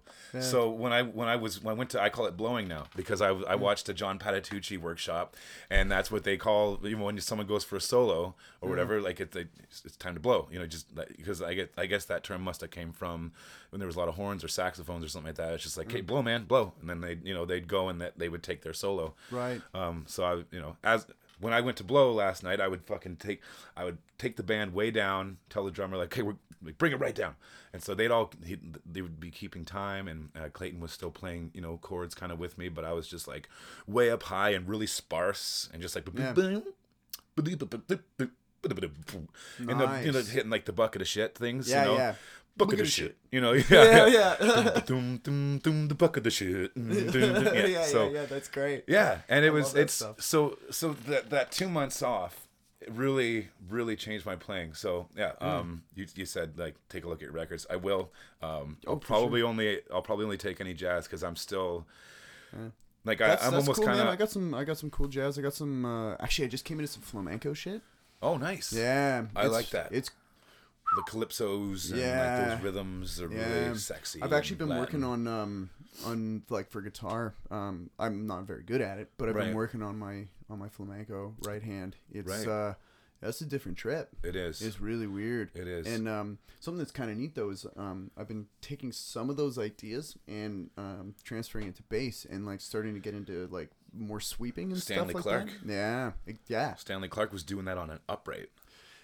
I'm not. I'm not Stanley Clarke though. No, I know. I'm just saying, like you know, I just- couldn't do that. Well, I mean, maybe given long enough, I probably could, but Yeah. I'd have to buy an upright first, and I would also have to justify. Are you doing the the triplet yet? That's got the um, it's like a it's like a pinky and then um, you know, and then thumb, like upward stroke on the thumb, but then down strokes with fingers.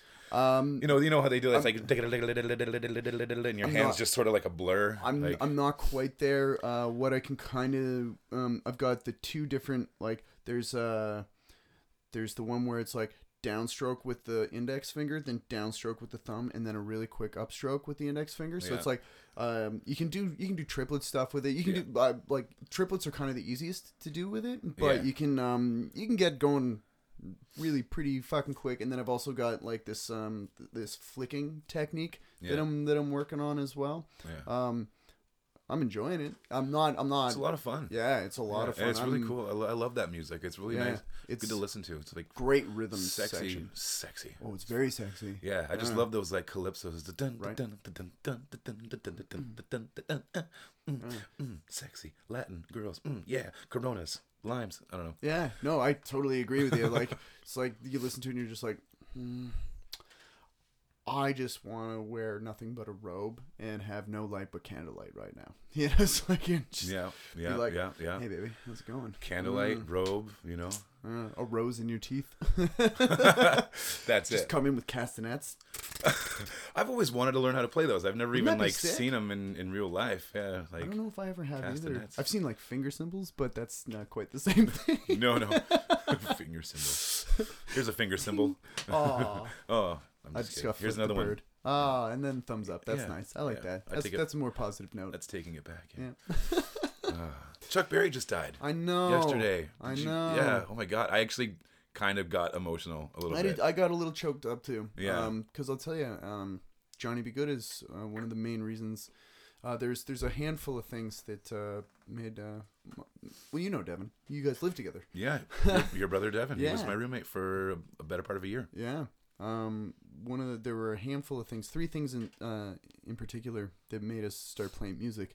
Uh, first was uh, well, just I guess in order of things I've talked about, Zeppelin 4 Mhm. um, seeing Colin James with a little big band, and uh, but what made us even like even remotely want to start playing our dad's old acoustic before we started getting into uh, electric and stuff um, was um, that section of uh, that scene rather of Back to the Future where Marty McFly starts playing Johnny B. Goode, Yeah. and then we found out that you know you didn't like Power of Love? well yeah yeah I, you know what I that was that was the original I'm- song that they, he was yeah. trying that they were trying out to get to the the battle of the bands or whatever. Bands, yeah, that's yeah, right yeah yeah and it, and it's actually Huey Lewis it's like you're just too darn loud Yeah, yeah, which, yeah, yeah. which is awesome. No, I'm a I'm a I am a fan of Huey Lewis and the News. Actually, so am I. Um, Do you know he wrote that for the, specifically for for the, the song? movie, It was uh, yeah. Robert Zemeckis uh, asked him uh, to To write a song for the movie, for the movie, um, and he you know he had a thought to to make some to write a song that had to do with time travel or whatever, Yep. but ended up writing Power of Love, and then that was that, That was, was the, the song one. he wrote for it. Yeah. and ended up being the yeah. yeah, they later did come up, if I'm not mistaken, um, back in the song "Back in Time." We gotta Back get Ti- back yeah. in time. Yeah. Dun, dun, dun, dun, dun. Yeah. So Great yeah, the, the great band, awesome band. But Yeah. uh, but the scene where um the you know this is your brother Marvin or your cousin, Cousin Marvin. Marvin Marvin Berry. Berry, you know, Yeah. you know that new sound you're looking for. Well, listen to this. Yeah, man, he sticks the holds phone, out. Yeah, great, great that scene, and uh, you know we're just like, what, what is that? Um, because we were we were quite young, and we knew our dad had uh, had an acoustic and stuff, but um, it was a lot of, and I appreciate the style of stuff my dad was doing. Um, back then a lot more now like the singer songwriter a lot more folky kind of stuff i appreciate that a lot more now but um when we When you're a we first, kid, yeah, yeah, and you hear Chuck Berry for the first time, It's you're like, exciting What the fuck is yeah. this? And then you know we started. Luckily, our dad had a uh, a Chuck Berry record. He threw it on for us, and you know it had. I think it, I think it was probably just the greatest hits because it had like Had all um, roll over Beethoven. and yeah, roll- Nadine. yeah, and exactly, and um, uh, Carol. um, and um, oh my god, I'm so embarrassed. Riding along in my automobile.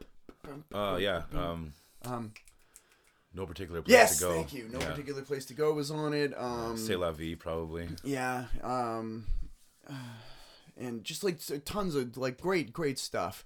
And so like we were listening to a lot of that, and we're like, wow, okay, cool. And and then we heard Zeppelin after that, and we're like, what the fuck? Because we heard Black Dog, and then Mm-hmm. Exactly, and yeah. then we went and saw Colin James with the Little Big Band when I was like 11 years old, and then That's we're a like, great progression. That's a great story because you kind of got the.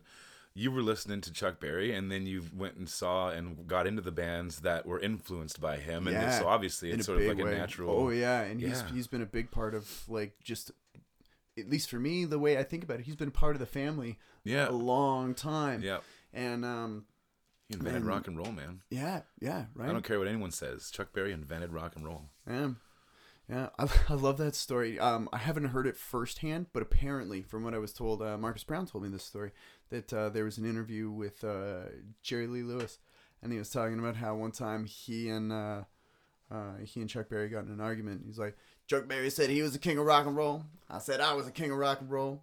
Chuck Berry beat my ass. Chuck Berry's the king of rock and roll. Yeah. fucking laugh so hard. I, I want to find that interview somewhere because I, th- I I have a feeling I would probably laugh just as hard Yeah, hearing. it's out there somewhere. Yeah, but yeah, yeah, and that that definitely bummed me out. Super And sad, yeah. I know you're such a you're a even considerably bigger roots enthusiast than I am, so I I imagine that probably had a pretty Yeah. heavy effect. Yeah, yeah. I mean, it's uh, roots music kind of came to me by way of the instrument, more or less. Yeah, for sure. I have a really sort of almost like a background. Like I said, like you know, when I was growing up, like the music that I was listening to, because I didn't have you know, a parent or anyone really in the family that was like into music and like had old records and was just like, hey man, you should check this out. This is the Beatles, or the, you know, hey, this, this is called Led Zeppelin, and Right. um, that you're very young and you need to listen to it. Like, I didn't have that, you know, so I had I had my my skateboard videos and I had whatever was playing in that, and then I'd seek that out, and then whatever's on the radio, seek that out. My dad listened to a lot of like the classic rock station, 104.1, The Hawk, all rock and roll hits, like all the time. Yeah. And You have the perfect radio voice, by the way. I love went that. to I went to Humber for Media Foundation and Did you really? Yeah, I did. And damn it, I just I, I dropped out because I moved to Peterborough and I really like the music scene here and I just wanted to you know party and be a rock star more than take school too seriously. I was 20 years old and you know long story short. I probably should have went into it. Yeah, Media Media Foundation was um, is a one year uh, certificate course. By the end of it, you could take the certificate and go into a specific area of study. Right. But I did have a journalism class and I had a, a radio class, photography class, web design, um, PR, um, photography. I think I said that. But yeah, basically all all aspects of all facets of media. Oh, they kind of give you like uh, you touch on every single one of them. Right, you get your to feet get- wet to see what you get really the basics. Yeah, the first the first the intro to it all. Yeah. And then if you're like I really like uh, film and television. I want to go into film and television. Then you would you would have your certificate, and then you'd be a shoe in for getting Right. accepted for the film and television program at Humber. Right. Um, and I was gonna go into radio, and I, I was always told like you got the voice for it, but I was just like, eh, I just kind of want to, kind of want to play bass and Yeah. rock out, you know, Yeah. a little bit more than anything. So sure. that's what I always did. Um, but anyway, Yeah. the hell were we talking about? um, well, Chuck Berry. Yeah. Oh, the, yeah, Um, yeah. That you didn't have someone showing you that stuff. Yeah, when you roots were music, yeah, that's right. Roots music. Um, yeah, my influence sort of just kind of came with who I was playing with at the time, and went Right. through So the. mostly came from like friends and and bandmates. That's it, Yeah. exactly. You know, Yeah. like uh it, it was i don't know i guess i'm sort of embarrassed to say like some of the bands that you know i probably should have known who they are Sure. i only just you know in the last 10 years discovered them Yeah, but- discovered that that that's what i was listening to it's like someone would play me a song be like oh yeah like i've heard this tons of times like that's Yeah. led zeppelin like oh okay well you know or whatever you know what i mean like sure. hendrix and like all these guys where it's like a lot of musicians that i know are just they're almost like music like, historians. Yeah. Yeah. Sure. you know and they know they know their shit and they know the influences and Sure. i've always just kind of been influenced internally by my own uh, love for groove and uh, you know beat and just like the rhythmic sort of uh, you know Yeah. Yeah. like I was explaining last night or yesterday during the blues jam to a guy outside because we we did bring up the whole uh, thinking about um, thinking about a thing and practicing it sort of in your head before you do it. So I was explaining to a guy how when I was in uh, when I was in high school, before I even started playing an instrument. Um, I would like tap on my desk, sort of with my thumb, because I was Yeah. just kind of like a jittery. I probably should have put on Ritalin, whatever. Yeah. But uh, you know, I would just be sitting there, kind of like in my head, just like tapping on my desk with my thumb, Mm. like kind of twisting my wrist and like bouncing my thumb off of the corner of my desk. Yeah.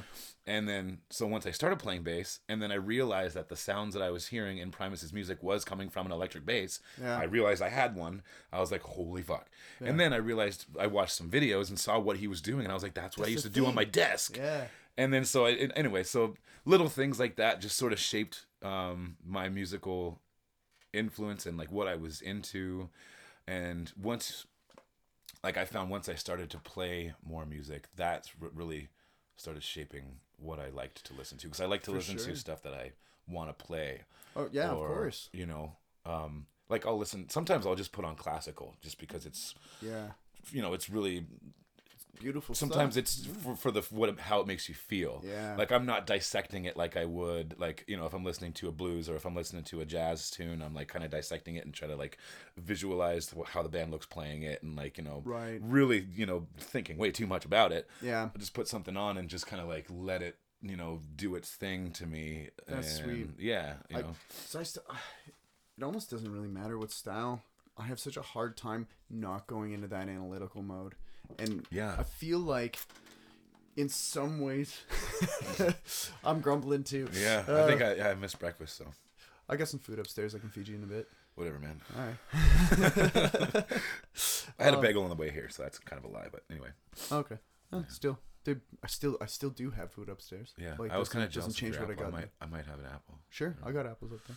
Awesome. Um, I got oranges too. Actually, I got mandarin oranges. wow. If you I love if you're a fan. oranges. All right, there Yeah. you go. There's nature's candy. Nature's candy. What do they say about apples? They're nature's toothbrush. Yeah. Oh, really? Yeah, I've heard that. Yeah. Oh, Just Cool. because when you bite them, They, you- like, it's just like wipe. Yeah, basically it just like shoves everything up in your gum in your gum yeah. line, but whatever. and you're picking the like apple skin out of your gums Yeah. Yeah. but uh, Uh, influences and stuff. Um, I found, uh, at least for me, like what you were talking about, how it was your friends and your bandmates that really shaped your influences, and kind of early on, that didn't start happening to me until quite a bit later, because like everything was very uh, internal in the house, like what the family was listening to and stuff like that. yeah. And then um, it was funny. And Devin and I thought we were discovering new music and stuff. We're like, check out this Black Sabbath. And Dad's like, yeah, it's Paranoid Dummy. We were like, oh, yeah. you, you're aware of this then. Okay. Yeah. It's like, check it out. This Sergeant Pepper's band is amazing. He's like, that's the name of the album. And they're called the Beatles. yeah. well, actually, that was mom because she was the big Beatles fan. But, you know, like all that kind of stuff. And then now, you know, some of our friends at school and stuff obviously were like, hey, check out the Smashing Pumpkins, check out um, Alice in Chains and Pearl Jam. Like, a lot, like, and then all the grunge kind of stuff, that was all from our, our friends and stuff. But that didn't start happening until we were like, just before we started playing, right? So, mm-hmm. um, and then being influenced by stuff that I would have never investigated on my own, that came from from bandmates and stuff like that. Like, um, because for the longest time I was super into just really heavy, heavy music, mm-hmm. right? And then it was it was Same. friends that were just like, "Hey man, you ever listen to funk?" It's like, not really. And then I started listening to them, like, holy shit, this is almost all about the bass. Yeah. Like It I mean, yeah. I, obviously there's you know there's other instruments and stuff, but like guitar, there's yeah. horns and stuff like that. But like t- the way that It's I very heard rhythmic. it, yeah, Yeah, it's very all very rhythmic and very like percussive. yeah, the way that I was listening to it yeah. was like this is all about the rhythm section. Like if the bassist and the drummer weren't doing what they're doing, this whole thing would fucking fall apart. So Yeah. that's that's when I started being like, oh my god, and started looking at other stuff, which uh, the funk led me down the jazz route, and I did have like some some blues influences as a kid, but it was mostly due to like oh zeppelin sounds very bluesy. Well who do they you know kind of sound like that i already know exists? Well they kind of sound like bb king. They kind of sound like you know some of his other contemporaries which i didn't even i wasn't even really aware. Like it took me a long time to find out who albert king was and that was through stevie ray vaughan and all that Yeah. kind of shit. So that's cool though that you kind of had that i don't want to say from the get-go because obviously you had to meet other people that were Yeah. music enthusiasts but um, it took me a long time to start picking up music from people that I was jamming with and stuff, which I know sounds weird, but Yep. like at least for me, when I was a kid, I was kind of stubborn. I was like, "Shit, I listen to best shit," right? Which is kind of stupid because that's, That's what I sounded the like when I was twelve. Everyone's yeah, everyone's like that at that age. Yeah, Yeah, and so like you know, I think. Anyway. yeah, I, I certainly was. Yeah, me too.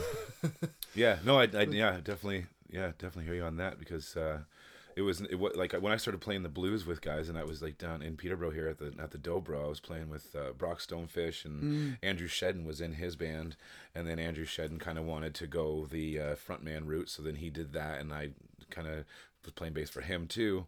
But we were playing down there. I think uh, Shedden had every Monday and Brock had every Tuesday. So I was down at the Dobro twice a week, and then sometimes three times a week because I'd go the, for the Wednesday night uh, open stage like open jam, Yeah, yeah. and um, you know I'd I'd go down and I spent so much time at that bar. That's that's where I cut my teeth in this town. Yeah. that's where I you know really.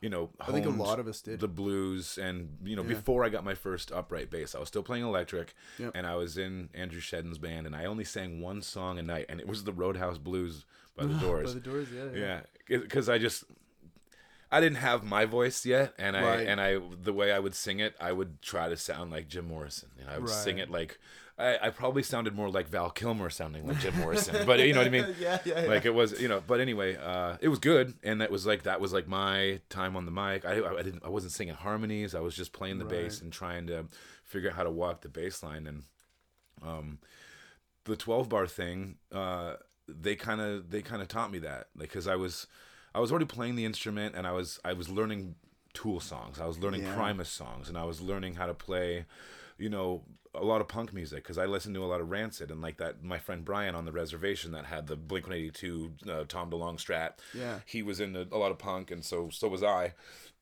So when I got my first bass, naturally I'm playing with a pick Yep. and I'm playing really fast and you know the punk rock stuff and it's a lot of fun Yep. and um, you know but I was just learning songs that were already sort of there and there wasn't like that was I was nowhere near you know being like here's the progression and just kind of make it up as you go as long as you're going staying in this key and doing these three chords Yeah. Sort of Um, like you have, like if it was a like a picture or a painting or something, the outline would have been drawn for you, but it's your job to fill in all the colors and and the Yeah. accentuations. So that was stuff, yeah, exactly. So that hadn't happened yet, and then it wasn't until I started hanging out with the guys in Peterborough and doing that the blues uh, thing. Uh, that's how I met Johnny Fourballs. That's how I met Dylan Ireland because um, Shedden was hiring these guys. He, he hired Johnny Fourballs for his um, harmonica Right. uh, playing, and then he hired Dylan Ireland as a second guitarist. And because I think he saw the Ireland brothers play at the Dobro, and that's where they met. Uh, this is like 2000 and I want to say 2008. Right. maybe so that was when I was 2009. at school. That's why I wasn't around for all that. Yeah, that's right. Because we had met in high school, you and Yeah, I, and then right. you were gone for a bit, and then all of a sudden I started seeing you at the Dobro, coming Yeah. out and playing the jams and stuff like that. But um, Yeah. anyway, so that was around the time that I started really getting involved with roots music, and then having you know, and I've always known what sort of rockabilly was. Um, and sort of sort of a side story when I left California, uh, like I said, my dad sort of just kind of conned me into it more or less, like just like you're gonna go spend the you know whatever. Um, and I was living here, but at the time I had a girlfriend in when I was in California. I mean, I was 15 years old and she was 14 years old or whatever, but Sure. she was like, you know, the hard most hardcore punk like in the school for a little 14 year old, Right. you know, super smart, got really good grades, Yeah. but would punch you in the face. Right. Would just fucking devastate anybody like just, you know, she was so hardcore Suffered and no fools. and beautiful, you know, she her name was Maria, she was Latina and oh my god, like I was in love. I was in love. And so, you know, I actually racked up a pretty hefty phone bill for my mom because we were on the phone a lot in the midnight hours. And yeah, so she was pretty pissed at me for a few years after that. I had to work that off. It was like four grand. Whoa. Yeah. Oh, yeah. Because you know, I was, I was in Canada and I'm talking to Maria on the phone. I'm just like, you know, she's telling me what's what I'm missing out on, and I'm telling her like, I don't know. I'm just I'm on this reserve, and you know, there's dirt roads everywhere, so I can't skate, and uh, I don't really know anybody. And anyway, so long story short, she uh, introduced me to Batmobile, which is the psychobilly band that I was talking about. Right. And if anyone is listening that's into rockabilly or psychobilly or punk or anything like that, check out Batmobile because they're they're Dutch and their sound is more like traditional roots rockabilly, but they sing about Martians and you Oh, know cool. jungle. They have like a jungle rock song and like um, gorilla beat and like so it's like they they call it funny rockabilly, but they were one like from the '80s. They started in the '80s and they were one of the bands that um, were associated with the term psychobilly, Right. which now it's like you got like Nekromantix and Tiger Army and um, Captain Cree and yeah, like and uh, you know, Frantic Flintstones. I think there was one called the. Um, anyway, so there's all these bands that they just sound like punk rock with an upright bass, and I'm not so much a fan of that. Like I, I, I appreciate it for what it is. Um, just not your jam. it's just not really my jam. Yeah. So uh, the Batmobile thing, um, that was uh, a huge influence, and that's kind of what made me want to get an upright bass. Upright bass uh, initially was so I can start playing more rockabilly because they're they're swinging, and you know it's like it's rock and roll, and then the bass is kind of walking, and it's you know it's interesting, and I'm already starting to do walking bass lines on my electric bass, but I'm listening to walking bass lines that uh, are played on an upright, and you don't really get to you don't really get the same tone out of an electric bass. No. You can kind of fake You it if you're palm muting with of- using a thumb yeah, or especially if you got flat wounds and you like you roll your tone wounds, knob way yeah, down. Yeah, yeah. like there's, I've, there's I've been able to, close. and that's just the tone. That's not even like you know you're on stage. There's no way you can fake playing an upright bass when people are staring at you and you clearly don't have an upright bass. so um, it's actually funny the way I learned how to. Uh, play the upright bass slap like that, uh, like Johnny Cla- Cash Folsom plays it, like the ding ding ding ding ding ding ding. Um, I sat on my couch with my electric bass at my right hip, Oh, and with turn- the with and it. I just like yeah the neck would be like straight up Yeah. and I just I, I wasn't even really caring about the notes that I was playing like I was playing root five Yeah, yeah. but with my right hand that's what I was starting to practice the you know pull like the snap and then da da and then snap da da so din Right. da dun da dun da dun da dun Right, right, and right. so by the time I got my first upright bass I already knew what to do with my right hand. It was it was the, getting the left hand to find the notes and Right, doing the right. intonation thing. And Yeah. So I was building the myelin in my, you know, neuropathic superhighways, Yeah. right? Dude, I'm a huge proponent of visualization. Um, it was actually the the concept was first brought to me, um, like and like solidified because I um, even before I went to school, um, sometimes like just before I would fall asleep, I like I never really thought about it too too much other than this is something that I did to help me remember. But like if I if I fucked a tune up or something like in a rehearsal or at a show, if I had like a little flub somewhere, I would run the song in my head and I would visualize the fretboard and like the frets would and I was like I wouldn't even look at it like as if it was in my hands, but I would look at it as if like I was just looking at the guitar like in front of me, like as if you were holding it but didn't have your hands on it, and the frets would light up and tones would generate. Yeah.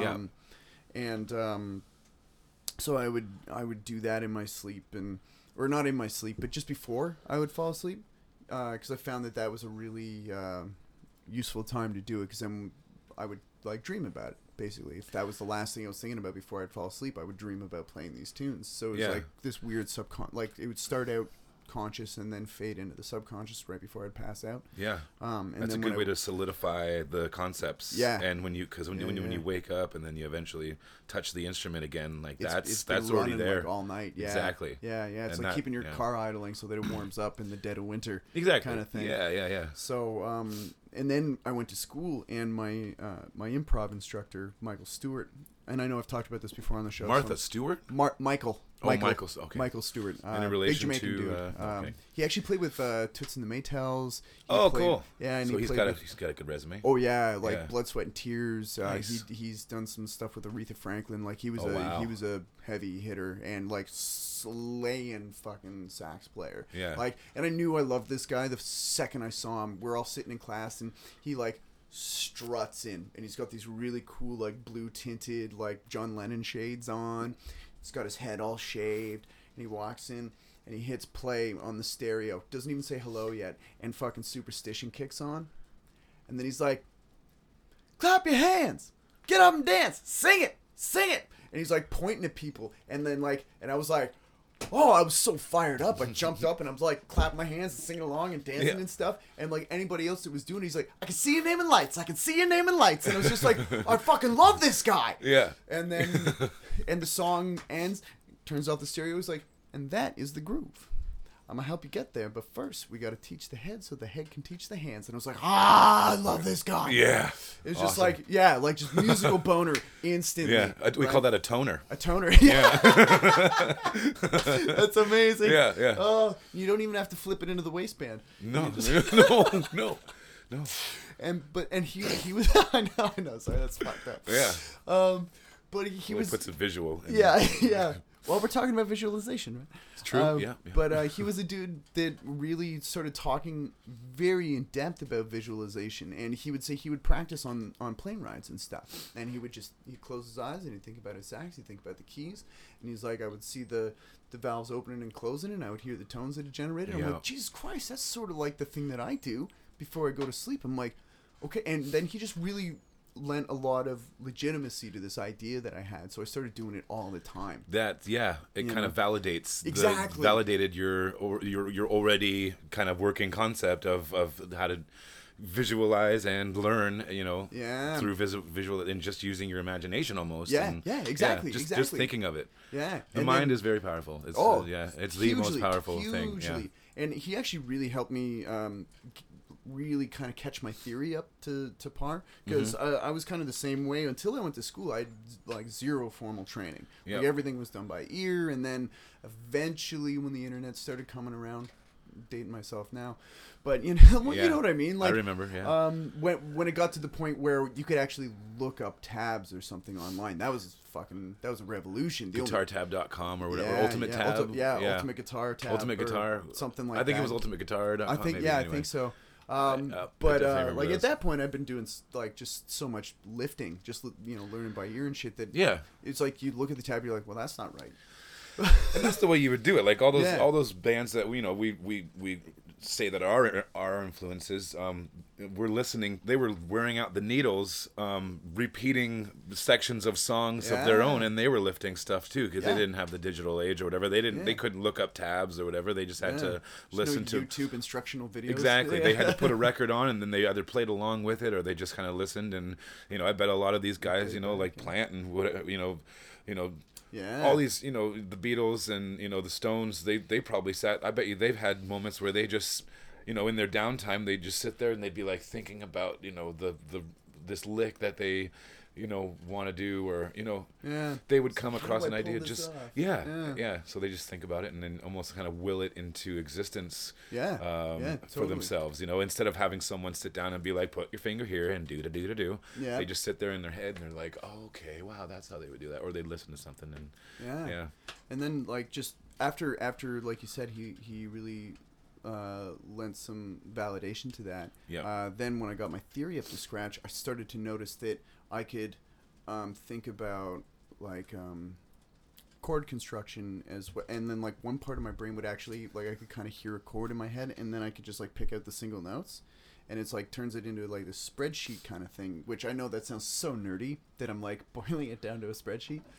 But everyone's got their method. yeah, but like I would start doing that kind of stuff, and that's like how like a lot of like riffs for like original songs and shit like that. A- A lot of the time, I'll just visualize it first, and then I'll sing it, and then I'll go pick up an instrument and play it, and then make whatever adjustments need to be made from there and stuff like that. And it's like, oh yeah, and I've been doing that a lot, especially after um, um. I know, I've talked about this before too, but when I had the vertigo and I was like kind of down and out, I don't know if you remember. I, This was la- it was last year. Um, yeah, no, I vaguely, I vaguely do remember. Uh, yeah, Dude, I couldn't walk for like a month and shit. It was Yeah. really fucked. But like it was the same kind of deal, and I couldn't, I could hardly play because I just felt stupid.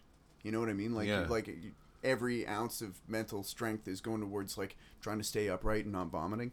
So Yeah. um, being able to play was you know like physically was kind of out of the question for a while. what So what, just- what brings that on? Like what? In my case, there's a bunch of different reasons like for stress, vertigo. anxiety, or I, anything like I that? I honestly or- don't know what actually caused it, but what happened to me was um, I had what's called benign particle positional vertigo. Okay. And uh, crystals can build up in your inner ear, and then it actually uh, displaces the liquid. throws off your equilibrium. Yeah, exactly. Yeah, And yeah. then your body thinks you've ingested a neurotoxin, so it makes you vomit. right. Yeah.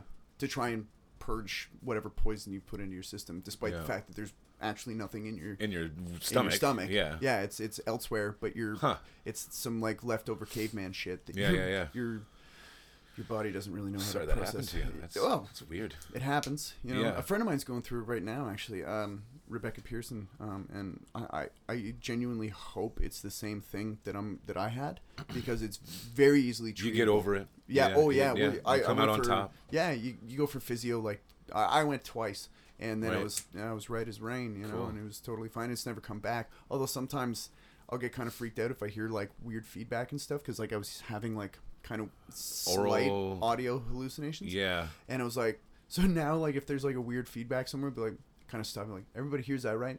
Okay, cool. We're Yeah, good then. yeah, You know. yeah. But uh, during that period, I did same sort of thing.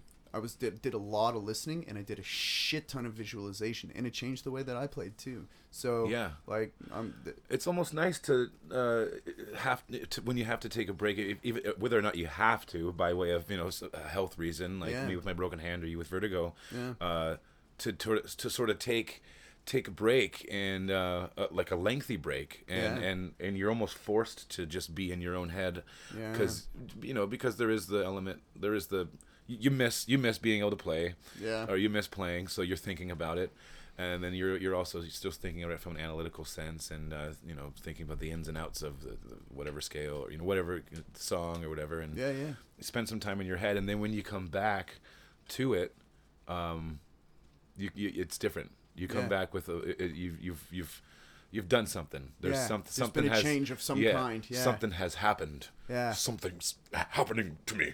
And you know, now I'm Ray Brown. I'm Ray Brown. so, yeah, yeah, Yeah. that's a really it's a really cool uh, really cool thing. Yeah. So you know, yeah, with the handbrake and everything like that, uh, I'm almost. I feel like I'm fortunate that I didn't do much more damage, but also the, the like, silver lining was kind of force you to step back. that I took a step back. Yeah. Yeah. Um, Really some ch- there was one band that was at the Blues Jam yesterday that Pat's a part of. It's uh, Logan Murray. Uh, he's from north of Kingston, and uh, he had uh, well Pat Temple was playing bass. He had Yep. Brian Landry playing drums, who's Is a that when- phenomenal drummer. Johnny Wong was doing sax for them. Is was it that lineup? Yeah, yeah, Yeah. Johnny Wong played sax for them, Yeah. and um, Brent Bailey Wayne O'Connor, Yes. Brent Bailey, Yep. uh, Wayne O'Connor was playing guitar. Yep. Brent Bailey's on keys, and uh, so that's Logan Murray's band. But um, they hadn't played a show in a little while. They just kind of threw this band together for Logan because Right. Logan's a friend of Pat's, and you know he wanted to record this a few songs, so they Sure. recorded it at Pat's place. Pat helped him get the musicians together, and uh, you know got Wayne and got Brian initially. Um, Johnny just happened to be there, and Brent was there too, so that was just an afterthought and for the jam sort of thing. Yeah. But Very um, nice cherry on top. exactly Yeah. right. He's amazing, both of them. Well, yeah, both Yeah. both those guys are killer players. Yeah. So it was it was one of those things where you they they hadn't played a show in a while. They also hadn't gotten together to have any kind of rehearsal, Right. and that was their first time together again. And they just blew doors. Like Yeah. they just they they sounded better than I've ever heard them. Yeah. and I've been in good. bands where that's that sometimes is the case. It's like, okay, we got a show coming up this Saturday. Do you guys want to have a rehearsal on Friday, or do you guys want to have a rehearsal like Saturday during the day before the gig? Like I'm always like, no. Like I don't want to do that. It's like unless there's something specifically that you need to be like brushed up on that you don't Yeah. remember. Yeah. Like and you're like, I don't you know, I need to ask questions. You know, Yeah. if you've got questions, then yeah, we, we can get together. But like Absolutely. um in in my experience with the bands that I've played in, you know, just go into the gig, just go into the gig, Yeah. and it'll all come back. And as it comes back, if the band's all listening to each other, like all the members are listening to each other, Yeah. you almost end up playing the best show of your life each new time. You take a long stretch of a break, and then you come back to something. yeah. Um, the, Or e- sorry, not to interrupt, but just even if you do rehearse weekly, I like to have like a couple of days from rehearsal to show, and it just gives time to digest. You know what I mean? And then Yeah. and then exactly what you're talking about. You you take that little bit of breather, and then you come in and hopefully, you know, hopefully magic, and usually magic. Mm-hmm. I I find anyway. Like if you're in a if you're in a good band, yeah, yeah, because then it's you know it's had a couple of days to settle and yeah, kind of digest. Yeah, like you said. Um, I I didn't rehearse a whole lot with um, like you know you, you know the Lohrwoods, Brandon Yeah. Humphrey guitar on guitar and Matt Greco on the drums, and that trio spawned from a residency that I ended up procuring for myself at the Dobro. And that was originally with a band that, called the Quick Shifters that I've kind of sort of revamped with new players, and now I have the Quick Shifters as a trio. And I don't know, I'm just all over the place. Like I want to front all kinds of bands, but it basically came from necessity because I was wanting to play rockabilly styles and swing styles and the songs and stuff that I wanted to play. Nobody was really playing and singing, so I just had to be the bass player with the upright bass that sang these tunes, and um, that's how I met Brandon. Uh, he moved to uh this, like you can you can almost kind of like splice splice me in at the end of his podcast. It's like so this is when brandon moves to peterborough. Yeah. Anyway so he kind of moved to town and i met him through some mutual friends and he was coming out to see um my band at the dobro and uh, I think we were calling ourselves the Lohrwoods at that time. I can't really remember, but I had Johnny Fourballs playing um, guitar, uh, and I had Dylan Ireland playing drums and the lineup changed. It kind of fluctuated. Like had I had Joe Hay playing drums for a while, and then Dylan would be playing guitar, or Johnny Fourballs would be playing guitar, and uh, you know whatever. But um, ended up with Joe Hay on the drums, and then Brandon was just like, "Let's, you know, I want to jam with you. Like I fucking dig your band. I think you're a great player. I really want to play with you." And I was like, "Let's let's do it." I was like, "Fuck yeah!" I was like, "Can you?" I was just kind of like, you know, like, "Oh yeah, well, can you can you hang on a 12 bar and whatever?" And it's like as long as you could just like hang on a 12 bar. I just I got to tell you the key. A lot of what we're doing is just 12 bar blues.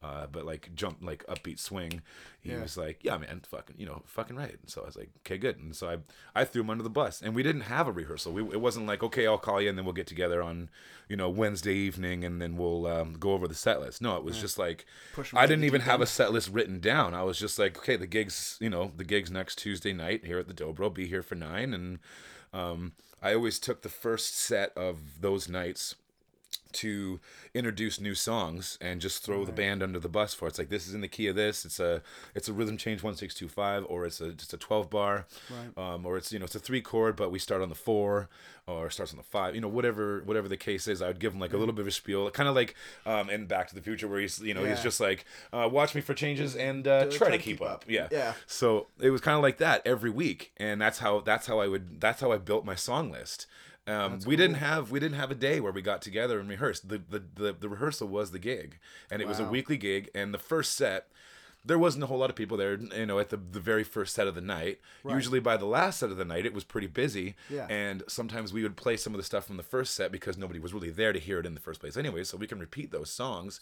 Sure. And there were songs that like they've had already got a chance to play it once, and they're like, okay, like I remember a little bit, and then so Yeah, yeah. over time it just kind of you know snowballs. Um, and then Joe got busy. Uh, he opened up a business. Him and his wife own um, Amuse, the coffee, uh, Okay. the new coffee place where Osmobix used to be. Uh, Ritz Deli North was at this uh, location on on on George Street. Yeah, George Right. in Dublin, I think it is. Anyway, so he got busy doing that, and um, it was when I was in the Cole Porter music review that I met Matt Greco, and he was playing just like snare and brushes, like really jazzy, sort of swingy, and I really loved his feel. He really had a feel for swing Yeah. and for jazz and swing, and I was like, buddy, like I was like, can you do, do you want to do you want to play every? I, th- I think it was either Monday or Tuesday that I had down at the door. I was like, do you want to come out and play on a weekly basis? And uh, he was like, you know, I was like, the deal is just we, we kind of get a little bit of scratch and we, we get a few get a few drinks, but um, it's a good time and uh, I want to start a band and I want this to be a band. So Yeah. um, again, he joined the band. I threw his ass under the bus. Like he just came out one night and I was just like, it's a swing and I'm gonna one, two, three. You know, Yeah. I just count. You know, you just that's Count it in and hope they catch it. Exactly, because Yeah. that's kind of what happened with me. You know, like when I started playing with guys, they, I didn't really, you know, we didn't get together and be like, okay, we're gonna do this song. It's called this. It's in the key of this. These are the chords and blah blah. And here's the words in case you're interested or whatever. Like, it wasn't it wasn't really laid out on a such a formal thing. It was just like we're on the gig. You know, it's in the key of A. Wow. You know, That's like right to the it's gonna wolves, suck. eh? It's it might Yeah. suck at first, but Yeah. you know, that pressure of having an audience in front of you, like, there's nothing like that. Yeah. Totally. And um, another thing uh, that I think should be said for um, progressing as a musician, and I keep telling people this that come to me and ask me questions about how I got to where I am now. Um, I tell them that uh, always be the weakest, always try to strive to be the weakest link in a group. right. if Like, you find that find you- people that are way better than Yeah, you. if you find that you're playing in a band and you're the you're the most experienced or you're the you're best or whatever Yeah. um, musician in the band, you're not gonna you're not gonna progress yeah. um, a whole lot more than if you are trying to keep up with everyone else. Yeah. you know what I mean. Absolutely. And that's where I've always been. I've always been. uh, uh, I've always tried to be in a situation where um, I'm I'm sort of the weakest weakest link, and I and I, I I have no choice, but I have to learn. I have to learn more to be able to be on the up, level with yeah. songs that they choose to do, the songs that they're writing. yeah. Um, so yeah, I think that's important to to to keep, to say for oh you yeah. know anyone that's listening that you know might, might want to you know know what's the secret or you know if there's if there's a secret to the, one of them is just to just to be the shittiest in the band and then that's how you get good faster Yeah. you know this is like there is the you know sit in the basement by yourself and do it on your own play along to whatever the fuck and have a good old time um but Yeah, there's uh, nothing quite like the pressure of, of really experienced players around that you. pressure exactly and that Yeah. pressure could come from an audience and you're like you know getting thrown under a bus that's what i did with brian that's what i did with matt and then the Lohrwoods ended up being like the longest running trio for me and Yeah. Um, back on that topic we never had we, we might have had four in the in the two or three years that the band was together um, and I, I mean, I guess we're still together. We're just on a bit of a hiatus because we're all kind of busy in respective areas of our own lives, and Sure. um, but anyway, uh, during that during that time, we we never like it was just like that.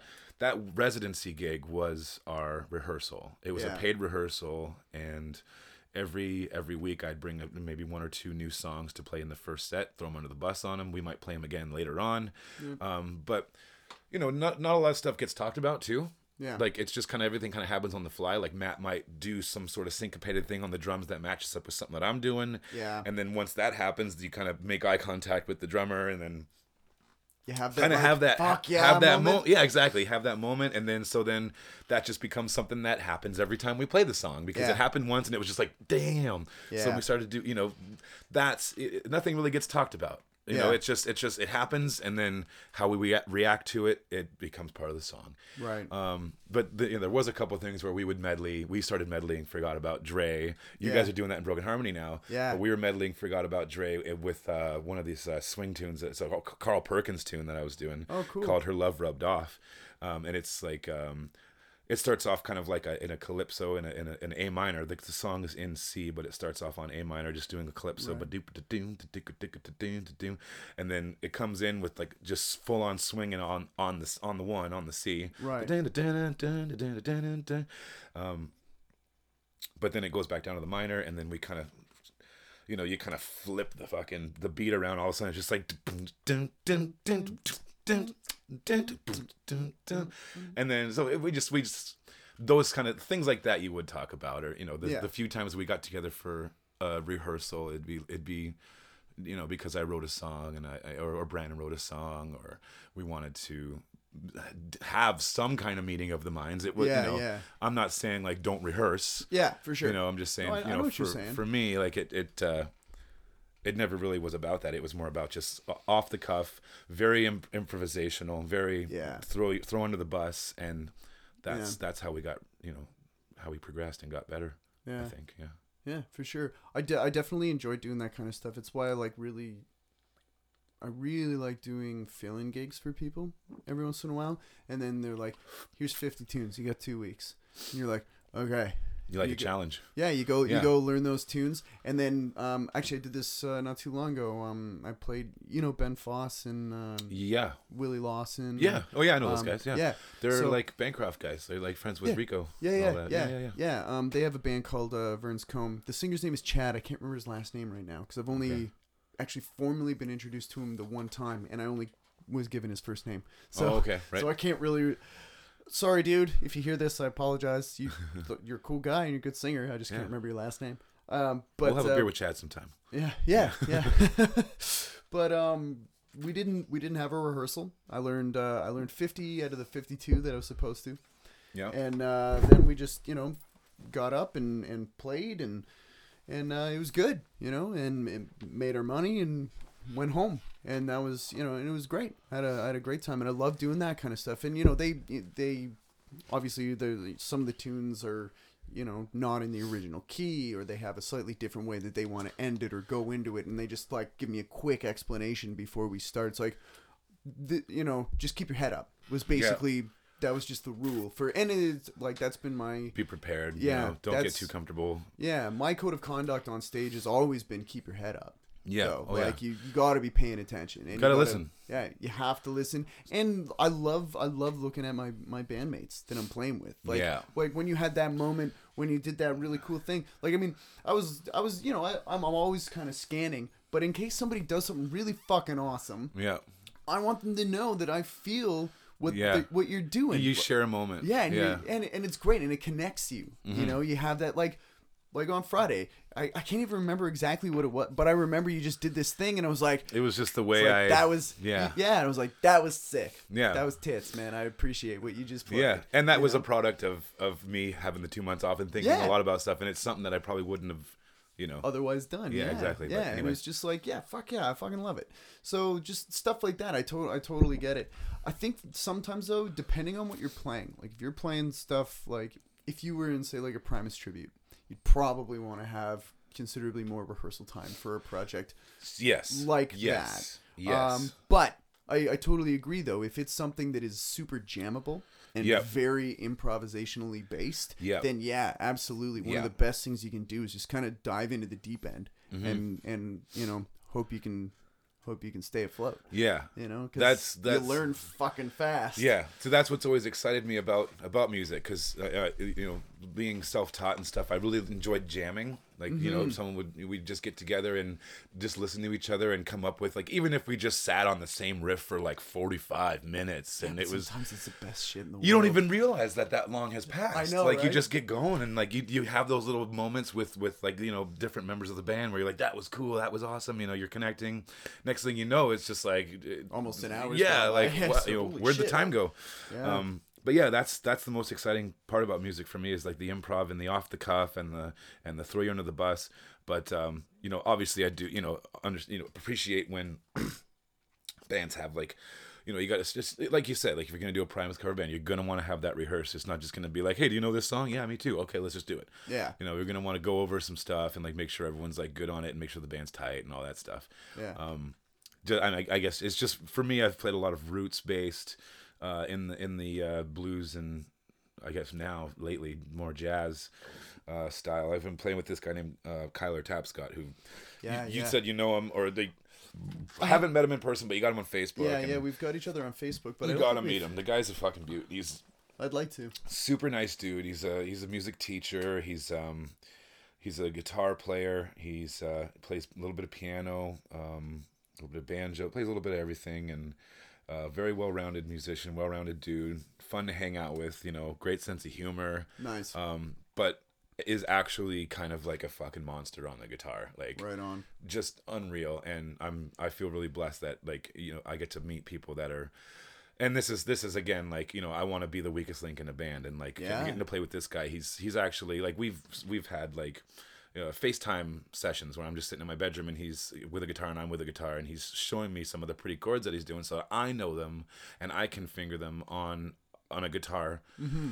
so I can consider them from a bass point of view. Once I, Yeah, because yeah. that's you know that's kind of how I relate it to. And I can just you know play play a chord, and then and then if I can play it, then I know that he's playing it when I'm playing bass, and I look over at what his hands doing, kind of thing. Like it's like it's like when you get to that point as a bass player where you look over and you know he's playing G because his hand is doing a G shape. Yeah, exactly. know. Yeah, yeah, I know But exactly what you're talking about. Kyler's doing all the fucking weird extensions and Yeah. uh, you know all the So it gives you more room to play um, those extensions as well and to outline the chord because uh, a lot of the time too when a guitar player is uh, hitting, especially if it's just a strum uh, as opposed to like arpeggiating something, Yeah. uh, then it really falls to to the bassist to Yeah. go like.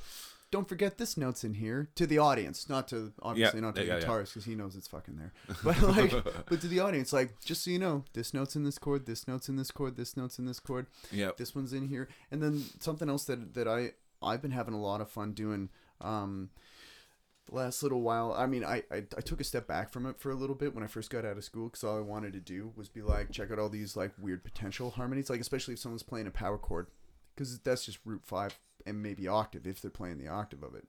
Yep yeah so like it could be all these different chords and that was something that i used to overplay way too fucking much when i first got out of school 'cause it's like not just octaves but just like weird extensions. Yeah right. And just be like, listen to what it could be, and it's like, and then Yeah. I kind of had to, but then you know you you learn that happy medium of Yeah. like where to dial it back, and sometimes the best thing is to play absolutely nothing, and then That's what I've always so yeah I've sort of always uh, yeah, yeah less is more yeah, less is more uh, sometimes um, it's about what you don't play oh yeah, I Yeah. think a lot of the time it's about what you don't play. yeah most of the time is about what you don't play Yeah, but then like sometimes something that can sound really sweet is like on that first on that first downbeat. Like if I play, um, say, say you're playing like an F sharp minor, or um, yeah, if you're playing an F sharp minor, if I play a C sharp over that on the downbeat, if I don't hit the root with you, but I but I hit the Hit the five, fifth. that's gonna sound really cool. Yeah. You know? Or like um if you're playing uh i don't know if you're playing a g major and i hit the e like quite a bit up. I'm hitting the six right? That's gonna mm-hmm. sound it's gonna sound really Bit- neat. pretty pretty dissonant yeah. Yeah. To a it, it can be unless like unless i'm like considerably further up in in the register then it Yeah. then it can sound nice. Otherwise it'll be you're right it can be quite dissonant. Yeah. But like if you do that in the right moment that can be awesome. You could also to to borrow your phrase you could make it sound like a wet diaper and that's like that's it's I just came out of the top of my yeah all of a sudden it's a I disaster I don't write. I don't write this shit, folks. It's, you know, I'm like I said, my favorite thing is to improvise, and I do it every single day. You There know, you if I go. t- if I told you a joke, I, I don't remember jokes. I make them up on the spot for the most part. There you go. Just that way. Yeah. I'm basically it's- just skateboarding through life, Yeah. improvising, and you know, with my sense of style, and There you go. that's that's where that, I, was- I stay humble though. That's where my integrity lies. Yeah. Yeah. Well, I think I think um, humility is a very important thing because there's nothing worse than somebody that like that is clearly good at what they do, but not only are they like because there's something to be said for confidence. Like you know, you got to know, yes, Yeah. I'm capable. Sure. Yeah. But then there's like you But know, the- you someone know, that's like, I'm better. I'm fucking Yeah. awesome. I'm the best. Yeah. yeah. It's like, ugh, Yeah. really? Cocky. Fuck. Yeah. Get Like it's outta funny. Like I would so much rather work with somebody that's maybe not quite as amazing, Mm-hmm. but has such a great attitude. Yeah. You know, like Yeah. because like I totally agree with the um, strive to play with people that are better than you constantly, unless that guy's a cock. Fair enough. You Yeah. know, yeah, like, for like- sure. Um, I, I I would take somebody that's maybe not the best player, but has the best attitude over somebody that maybe is the best player, but is just a piece of shit to work for hmm or work with. Yeah. You know, I've worked. just- I've worked with them all. Yeah. All those different. Yeah. It's, both uh, both both ends. Yeah, yeah, me too. I, I mean, it's the best when you can find somebody that's a stellar player and just like a beautiful human being. Yeah. Like that's, I mean, that's obviously ideal. Exudes confidence, but isn't cocky. Yeah, Um, backs up what they are confident about. yeah, what yeah, they're playing, but still humble enough to be accepting of uh, learning something new. yeah, for sure. And, there's always something that you can learn off from someone else, yeah, whatever wherever their skill level is. yeah, Like I, I'm like I'm in the process of uh, exchanging bass lessons for bass lessons right now. yeah, Like I have bass teachers that are well versed in theory, Mm-hmm. coming over to get a lesson from me on how I play bass. Like Yeah. the, like the the like the method, like the, the way I slap the bass, my technique. Well, I was actually thinking about. Um, I would very much like to get because my slap technique is not hot. Electric. Electric slap is not. Okay. It's not. It's not great. Yeah. It's not great. What you got to do? I mean, it's what you got to do is go back to uh, grade nine, Yeah. and then you sit while you're sitting at your desk.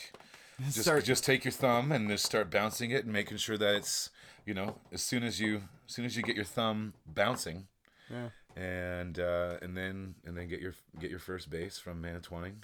Uh, yeah, That's that's the that's the secret. yeah, All yeah. right. That's the secret. Cool. I mean, like I can Kinda, We can yeah we, we can hang. Um, Yeah. I think that'd be fun. Yeah, there's just a few songs. That's the thing is like I don't. I've never really improvised doing that. Like I know how to do that. I know how to fake it. I know how to do songs. Like I not maybe not whole songs, but I know how to do like riffs. Like it's Yeah, like like, yeah, yeah. like the pow riff. Yeah. You know,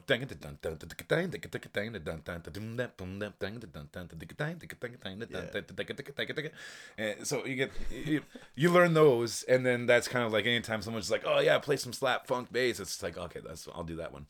Um, Right. but I, I I don't really know how to improvise. Like that's that's a style that I kind of have to personally. I got I kind of have to go into and, and almost kind of like make something up. Uh, it- it premeditates my like what I'm gonna do for the notes and like you formulate a bass line in my head, and because I have to take into account.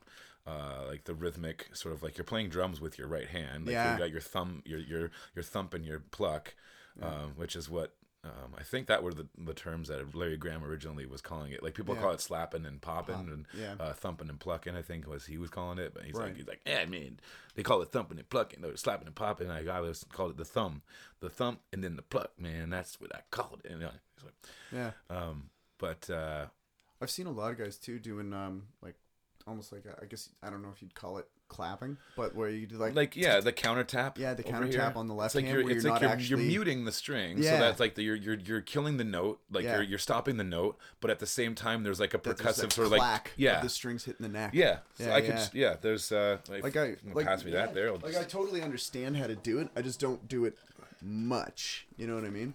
oh, this chair's got. Yeah. Just gonna Here. stand up here and use the stool. Yeah, absolutely. I'll turn I'll turn your mic. Yeah, so I know too. Like, Ooh. oh, that was a close one. Yeah. Every time I Yeah. every time I stop this the, the, the note, Yeah, yeah.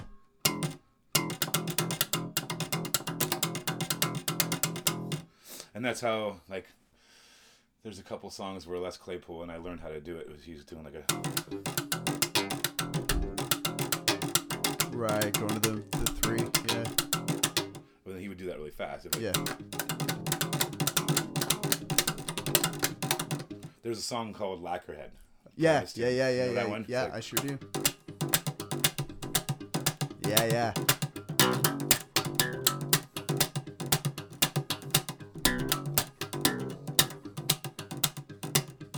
And then there's a stop, and then he just goes like, does the fast thing. I can't really do it right now because I'm still kind of hungover and tired.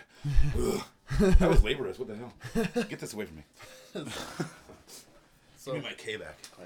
I don't know if I'll be able to do this or not, but I'm gonna try to replicate what you just did. Yeah, so it's kind of like your right hand is just doing like dun dun dun dun dun dun dun dun dun dun dun dun. Yeah, I'd have to work it. Yeah, Cause that's sloppy as shit, but yeah. There's uh, there is a Primus tune. Uh, I can't remember the name of it. Um, but that's essentially the bass line. It's like bump bump bump bump bump bump bump bump bump spaghetti western. It's called Yeah. spaghetti western. yeah, yeah, yeah. It okay. starts off and it's like the, it's got the drum that's like. What record is that on? Uh, that is on. Uh, um, Tales from the Punch Bowl. Oh, oh, The one with Wynona's Big Brown Beaver. yeah, on yeah, yeah. I love that song. Yeah, yeah. Tried to bite me. yeah. That's a. Yeah, cool. All right. I'll uh, I'll. I'll, I'll start working some of that shit. Cause like I mean, like the the kind of slap that I'm like, not terrible at is like the. uh like, Now that I'm saying I'm not terrible at it, I'm probably gonna shit the bed. But they're like, yeah. Yeah. right? Yeah. Or like, um. You'll you'll probably recognize it right away. Well, that last one was. Uh,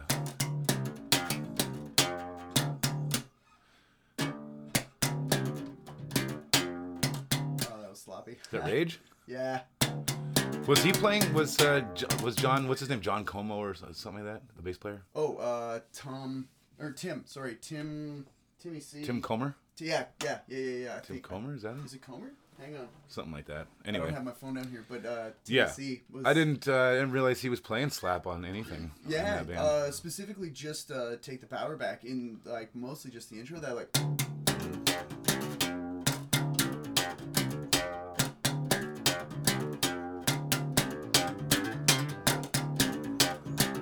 Yeah, That's like the that's like the whole. yeah, and a lot of a lot of those uh, the, the they're for the slap stuff is very pentatonic because you got a lot of the uh, hammer-ons and pull-offs. Yeah, so you're yeah, just so you doing can hit the, the the tones. Yeah. shit, yeah. Yeah, yeah, very Mm. much so. Like, like I can I can play a handful of like Flea tune or well Flea tunes, chili pepper songs, Yeah. shit like that. Like um, that's uh, that's still in drop D. Oh, is it? Okay. Yeah.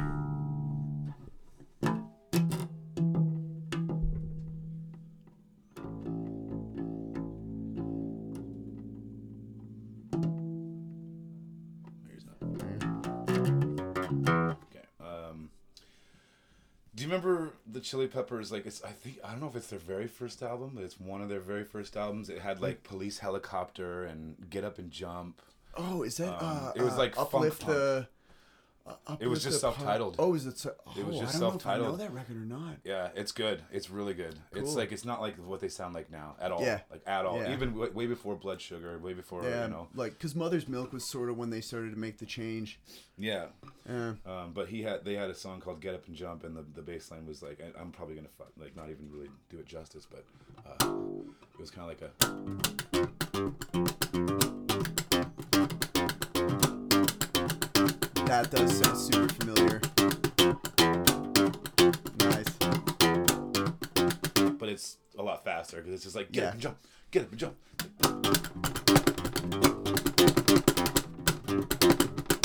Right, see, I can't even do it right now. Yeah. It's an acoustic bass as well. Well, yeah, yeah. That's the other thing too. Just in case anybody's like, "Wow, these guys are sloppy as fuck." Yeah. It's an acoustic Like, bass. We're trying to. no business talking about what they're talking about. yeah.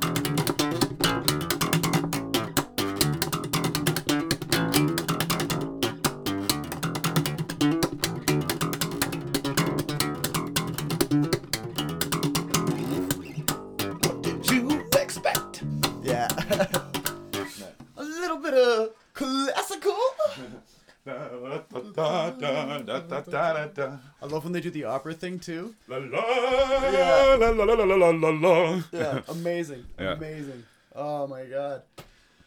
Woo! Uh, ah. cool. I got you. Yeah, we'll, we'll, we'll definitely. Was, yeah, yeah, you did. You did. Yeah, you weren't sure if you were gonna do it or not.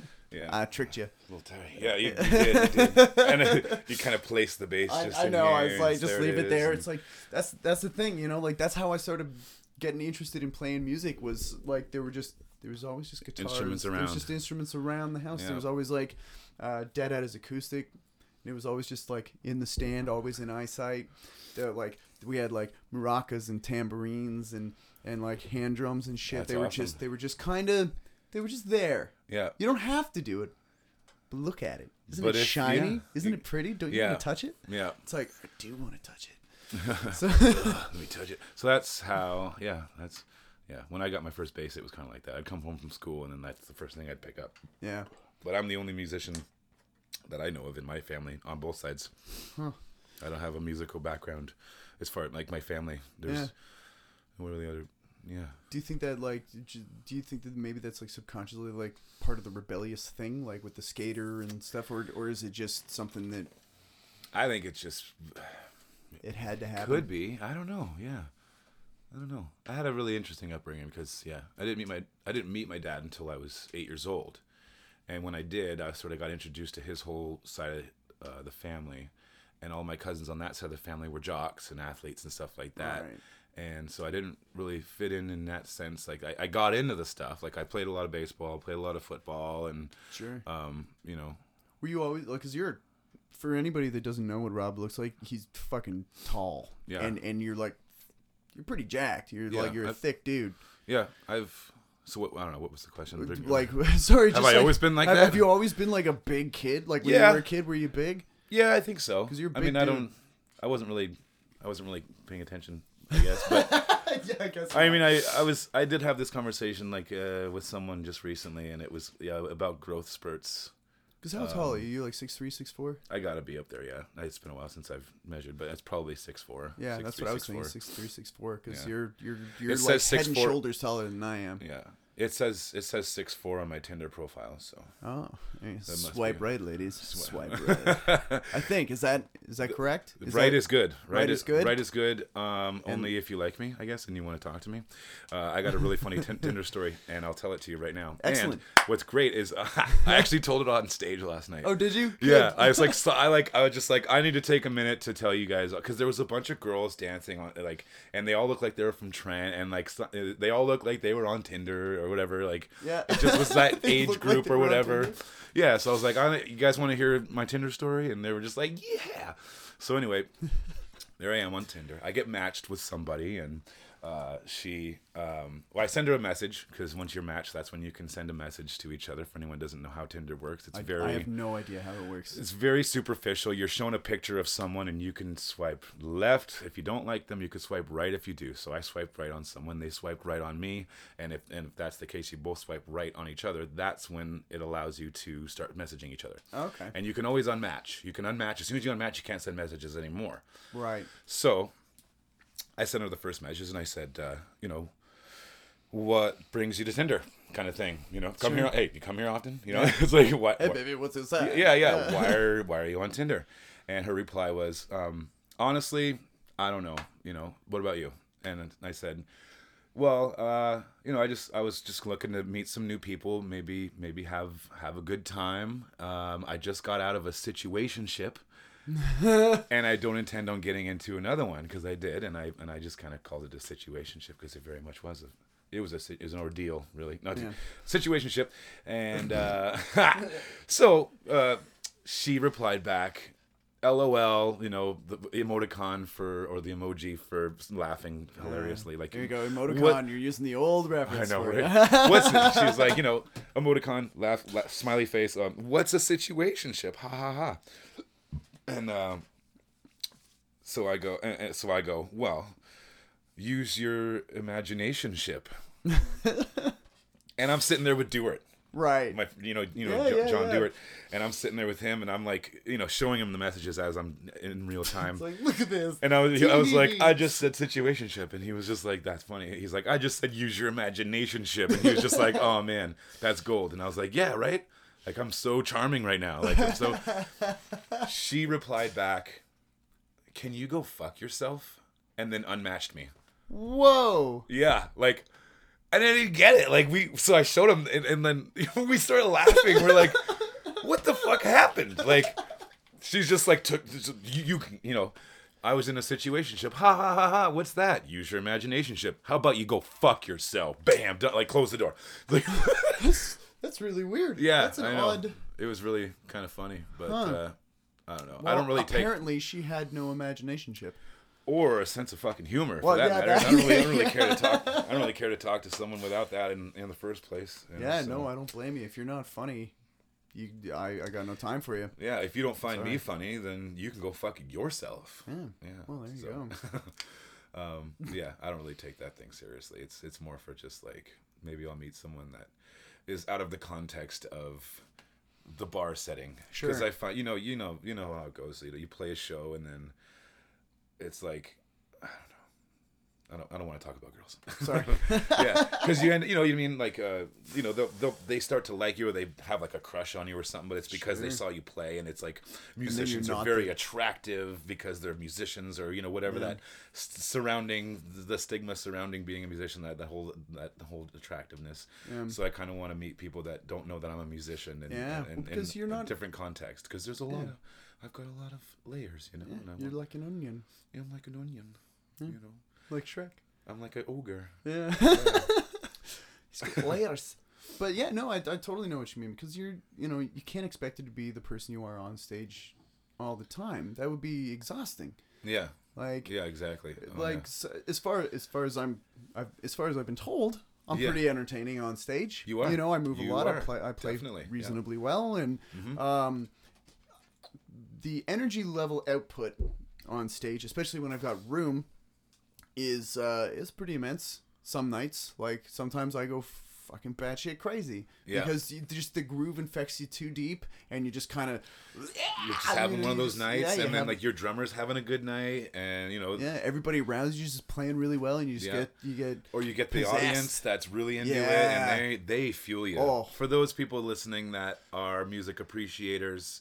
Uh, that is a huge thing for Oh, yeah. to look at as a musician to look out and see people actually into it or like dancing or screaming or singing along. It's Yeah. uh, it really makes the biggest difference. it makes us play makes us better. play harder. Yeah. Yeah. play harder, play better. Yeah. Yeah, You will get a if you are a good audience, you will get a better performance. exactly. And it's and I think I do think it's a definitely a two way street too because the Absolutely. the you know if you're playing well, they get excited, Yeah. and then their excitement hits you, and then you put it back out, and it's this beautiful cycle of just like give and take. Let's feed it. Let's It's a it, beautiful it." relationship. It is. It's gorgeous. It's not at all a situationship. It is a beautiful relationship. Yeah. You know. like shit. I don't mean to keep kind of talking about chicks, but I got um I'm so far out of the game because like Amber and I've been together since we were 18, Yeah. and yeah, I know, So right? you're over This ten years married. Yeah. Uh. Well, we've been married for Married for okay. for enough, and a bit, but yeah, I mean, might as well. exactly. might as well, Six like, um, the other at this point. In f- in February, we've been um February 21st, I believe. We were together 13 years. Congratulations. Thank you. That's So- amicable these Thanks. days. It Yeah. really, it's it's rare. You know. Yeah, the high school sweetheart thing doesn't typically last that long, No. but um, we're gonna yeah, we're making a run for it. Uh, Good on you. thanks. But um, I got a. I'm like I keep getting further and further removed from unless it's like super blatant, and this probably sounds pretty blatant, but I just didn't catch it. Um, I played that show, uh, that fill-in gig, Yeah. and there was a there were these two DJs there, both both women and both both attractive girls, you know, and they're doing a good job. And uh, the the one comes up to me, and um, she's like, "Hey, are you?" Because we just finished playing. She's like, "Are you guys sticking around to party?" And I was like, "Nah, I gotta go," because I had um I had a podcast with um that uh, the next day on Sunday, I did a, an episode with Al Black, and then later in that evening, I did one with uh, Hillary Doomlin. So I was like, I got a I got a big day tomorrow. I got a couple of podcast episodes I got to record. I got to go home. I was like, and I mean, I drove there, so I'm not gonna be drinking. And well, shit, you know me, I never drink on when I'm playing anyway. Yeah. Or do any kind of You're the consummate pro. Well, I'm the consummate lightweight. Okay, That'll, that helps. You know, if I if I could if I could get away with like if I had a tolerance, I probably would, but I don't, so I can't. right. You know what I mean? Because I I get drunk fingers pretty fucking fast, and Yeah, and I get uh, if I get high, The illusion is get- it makes you better, and I've Yeah. noticed that too because I've had nights at like places in town where I'm thinking I'm like, oh man, we played so well tonight. Everyone's just like, oh yeah, oh, really? Yeah. Why do you watch that video tomorrow? yeah, or, Yeah. or, or you know, Dave Dave McQuarrie records it on the on the console with the Red Dog, Right, and then yeah. somehow I end up listening to it, and I'm like, I remember that night. That was a really good show, and then I listen back, I'm like, holy fuck, like that like, was not mm, good. Yeah, Whoopsie daisy. can we just not play this for anyone ever? yeah.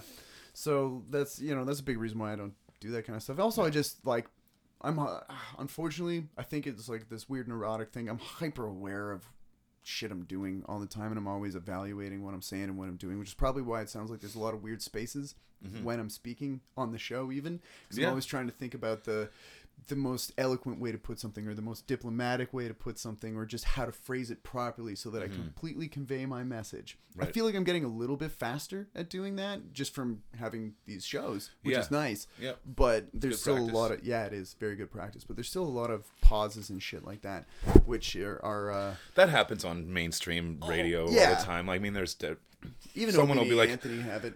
So it's like that's the joke. Have you ever seen Peterborough Time, like the um, the little I've seen the cartoon? I haven't actually was- seen the full length, but I've seen There's a- the the trailer for it. Okay, well, there, yeah, there's this scene where they're they're at the canoe museum and uh, they they tune into they're scrolling through the radio stations because every radio station has an ad for Dean Del Mastro's got this uh, idea to he's the he's the bad guy and he wants to turn all of Peterborough into the biggest the world's biggest used car lot essentially. So the, the artists rise up and so anyway they're at the, mu- um, the canoe museum and they're scrolling through the radio station and every radio station has this ad except for one and it's Trent Radio and so they stop at Trent Radio and it's just like um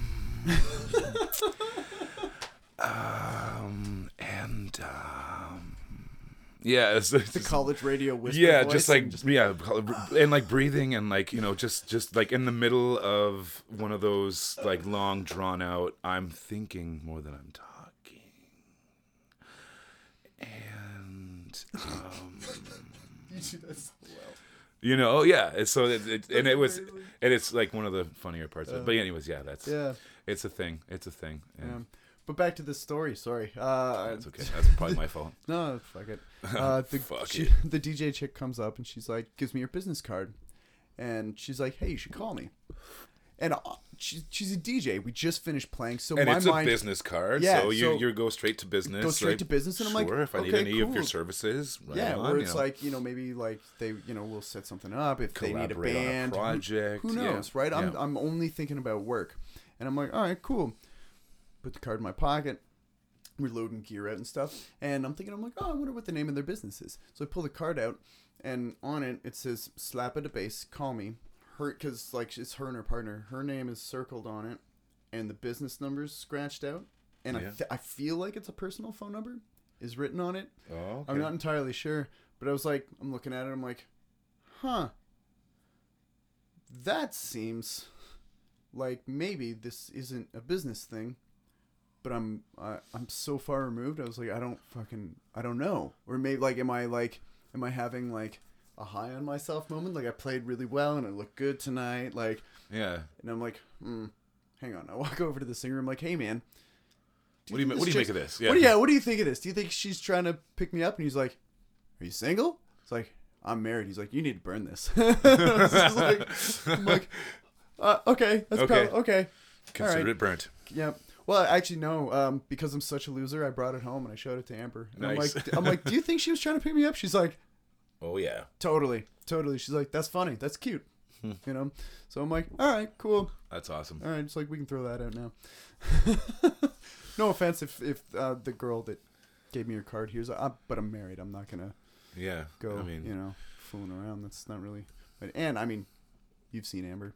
Mm-hmm. I I don't, have. I, I don't yeah. need to step out. You don't need to. No, No. you're you're doing just fine. I think so. yeah, you're, you're doing just fine.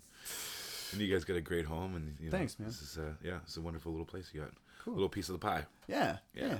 Moving on up. Yeah. Is that the reference you were making? Uh, yeah. Well, I mean, the American dream. You know, you Well, get your yeah, slice of pie, and yeah, Yeah. that's that's where I mean, that's where they got they got the content for that song, or the, For at least that verse or line. Yeah, my brain always just goes straight to the Jeffersons because I, I really I love that show, man. It was Yeah, great. It was like that and. All in the Family. That was, that was a great spin Oh, off of All in the Family. Family. Remember Mama's Family? Remember that one? Uh, yeah, Yeah, I do actually. was Yeah, yeah. She was. Um. yeah. Fuck. So before we, I guess before we wrap up, because it has Yeah. been a little while, and I Yeah. think um, I got some other thing. I got to go get some food, and Yeah, you know, I sure. my I got my friend Terry visiting from Kingston, and we're all like, Did you just ditch your friend to come here, well, or is he- she still? She gave me her car, and she Oh, was like, okay. "Just go do your thing." Because I was like, "I'll do, you know, I'll be about an hour." You know, I'm not really sure. I'm not. I didn't want to come in and do the Brandon thing and like you know make like a three hour long. That's basically you know, what we've done. I think it is. Yeah. Yeah, yeah. This, I guess this is the way it goes, though. It is. It they like, and it's it's great. This too. is I- my first podcast, so Is it? You're doing Yeah. a really good job, man. I want to thank you for having me. I want to thank you for coming. I want to thank you for reaching out. Yeah, well, because I was I've been listening to the ones that you had. Like I listened to Cookies, and that was really cool. Because him and I have had a lot of conversations on some of the stuff that he's talked about. Yeah. and the you know in his influences and stuff like that. But Yeah. uh, I really I really dig the concept that you have of um it's it's kind of like you can really get to know your local musicians by Yeah. listening to this podcast. Yeah, I, I think so, and and I'm I'm trying to get more artists, like just more of the arts in general. Like I mean, it's it's heavily dominated by Mm-hmm. It's musicians easy, yeah, because, because, you're a musician and that, those are the people that you know, Yeah. and yeah, that's the easily most easily accessible. Yeah, exactly. Like I Uh, mean, you know, I, I I see and talk to you guys on a on a fairly regular, like considerably more regular basis than I do to just about anybody else. yeah You know, so it makes it a lot easier to to call you cats up and be like, hey, you're really fucking good at what you do. Do you want to come shoot the shit for a couple hours? Yeah. you know and and i always have a lot of fun because um, as we've i don't know if we've talked about this but uh, it's kind of a, a given is that it's it's really hard to hang out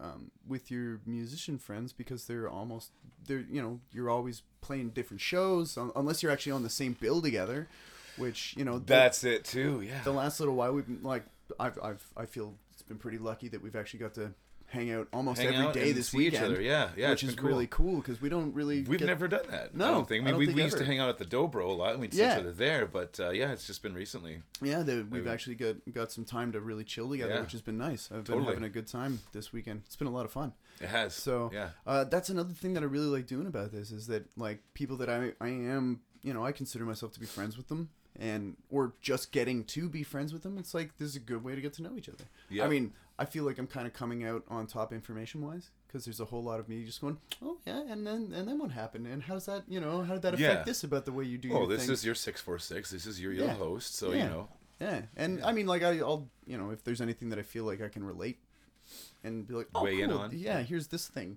that I think, but very cool concepts. Very Thanks, cool. man. The whole re- podcast thing. Yeah, it's really I really cool. I wanted to. it. I wanted to reach out. and I wanted to. Yeah. Do, I wanted to do it. I'm really glad you did. Yeah, because I find a lot of people ask a lot of the same questions um, of me. You know, like Right. you know, why are you in Canada? You know, like, oh, I hear you. I hear you grew up in California. What, what, what the fuck's that about? Yeah. So it'd be nice to just kind of have it on record. Be like, Yeah. well, Go you know- here, Yeah, yeah, yeah. Here's a link to the six four six. Listen to this, and uh, you'll get you'll get the gist of it. You know.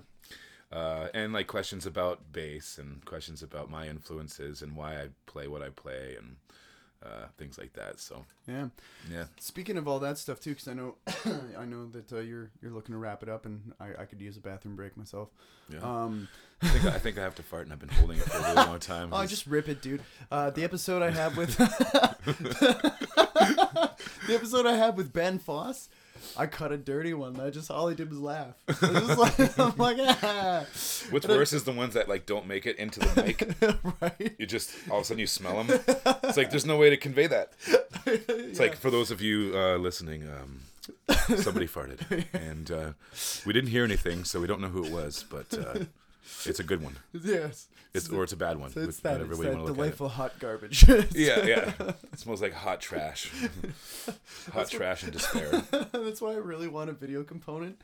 God, I'm looking to start doing that just so like if anybody drops one, you just see they're like, ah. I could, I could, I could taste that one. I could taste that one on my tongue. Yep, it's right there on the tip. Yep. It's like that delirious bit about the fire game. That was a good one. My mouth was open. You got me. Oh, I love Eddie Murphy. Oh, oh, fuck. that was a good one. My mouth was open. yeah. Yeah. Dad, Eddie farted on my hand. Sorry, son. It's a fun game. You'll play it someday. Woo, shit, baby, you're rotten. I want a divorce. Goddamn. You know?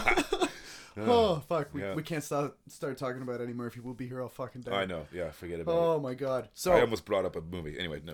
on on on the topic of starting to wrap up, where can people find you online? Um, like Facebook, Twitter, Instagram, Tinder, Uh. Tinder. Yeah, you can find me on Tinder. Uh, it's Rob, uh, comma thirty. okay. That's yeah, because it it says your name and then your age. Anyways, Oh, okay. Rob, comma thirty. You actually can't search. You can't search people on Tinder. Oh, you can, uh, okay. um, In case you can- anybody stumbles upon you. Yeah. Well, you can find me on Facebook. I've got my my personal uh, Facebook profile, um, Rob Rob Foreman. Um, I'm on Instagram. Uh, I really like Instagram because when I first got it, I was all about the the capturing of the video because you just hold the button and you kind of take. It's like those old um those old Super 8 cameras that have Yeah, the trigger. yeah. You just You like hold it hold for a little trigger. bit, capture Yeah. a bit, capture a bit here, and you're kind of almost like you're editing as you're filming. Yeah. So I really liked that about it. And so if you if you scroll down deep to the very beginnings of my Instagram, I was making a lot of these weird videos while I was on tour. Yeah. With, With the, the- horse head and shit. Yeah, yeah, you you saw you've seen them. Yeah, seen that's them. Matt. Greco in the horse head most of the time. Chris Colgan, Sean Conway, uh, Brandon Humphreys made it into a few of them. Um, but anyway, yeah. So that's um, at uh, Barking Dog House is my Instagram at Barking Dog House. Um, I think I'm on Twitter. I'm on Twitter, but I mostly just have it sort of tied to Instagram. the so when I Instagram? when I post on Instagram, it'll just tether it to Twitter. But I'm sure. I'm not a tweeter. Um, Do you have? Do you remember what your Instagram hand or Instagram Twitter handle is? I think it's Rob Foreman. Okay. all cool. one word Easy maybe peasy. yeah could be i mean yeah it's i don't even have the app on my phone anymore because it just was taking up space and i wasn't using it it's just like you know when i post to instagram i'll just click the twitter button so it just kind of goes to there too but i don't really use For it sure. i'm mostly just you know facebook and uh, instagram but um, you can search the quick shifters on youtube and see some live stuff you can search the Lohrwoods um, Maybe you should spell Lohrwoods for people. I think I should because that's that always comes up too. Uh, L O H R W O O D S. And just a quick blurb about that. The reason that band name was what it was was uh, my my grandfather on my dad's side was named Lohrwood Foreman. His, Oh. his first name was Lohrwood. really. Really.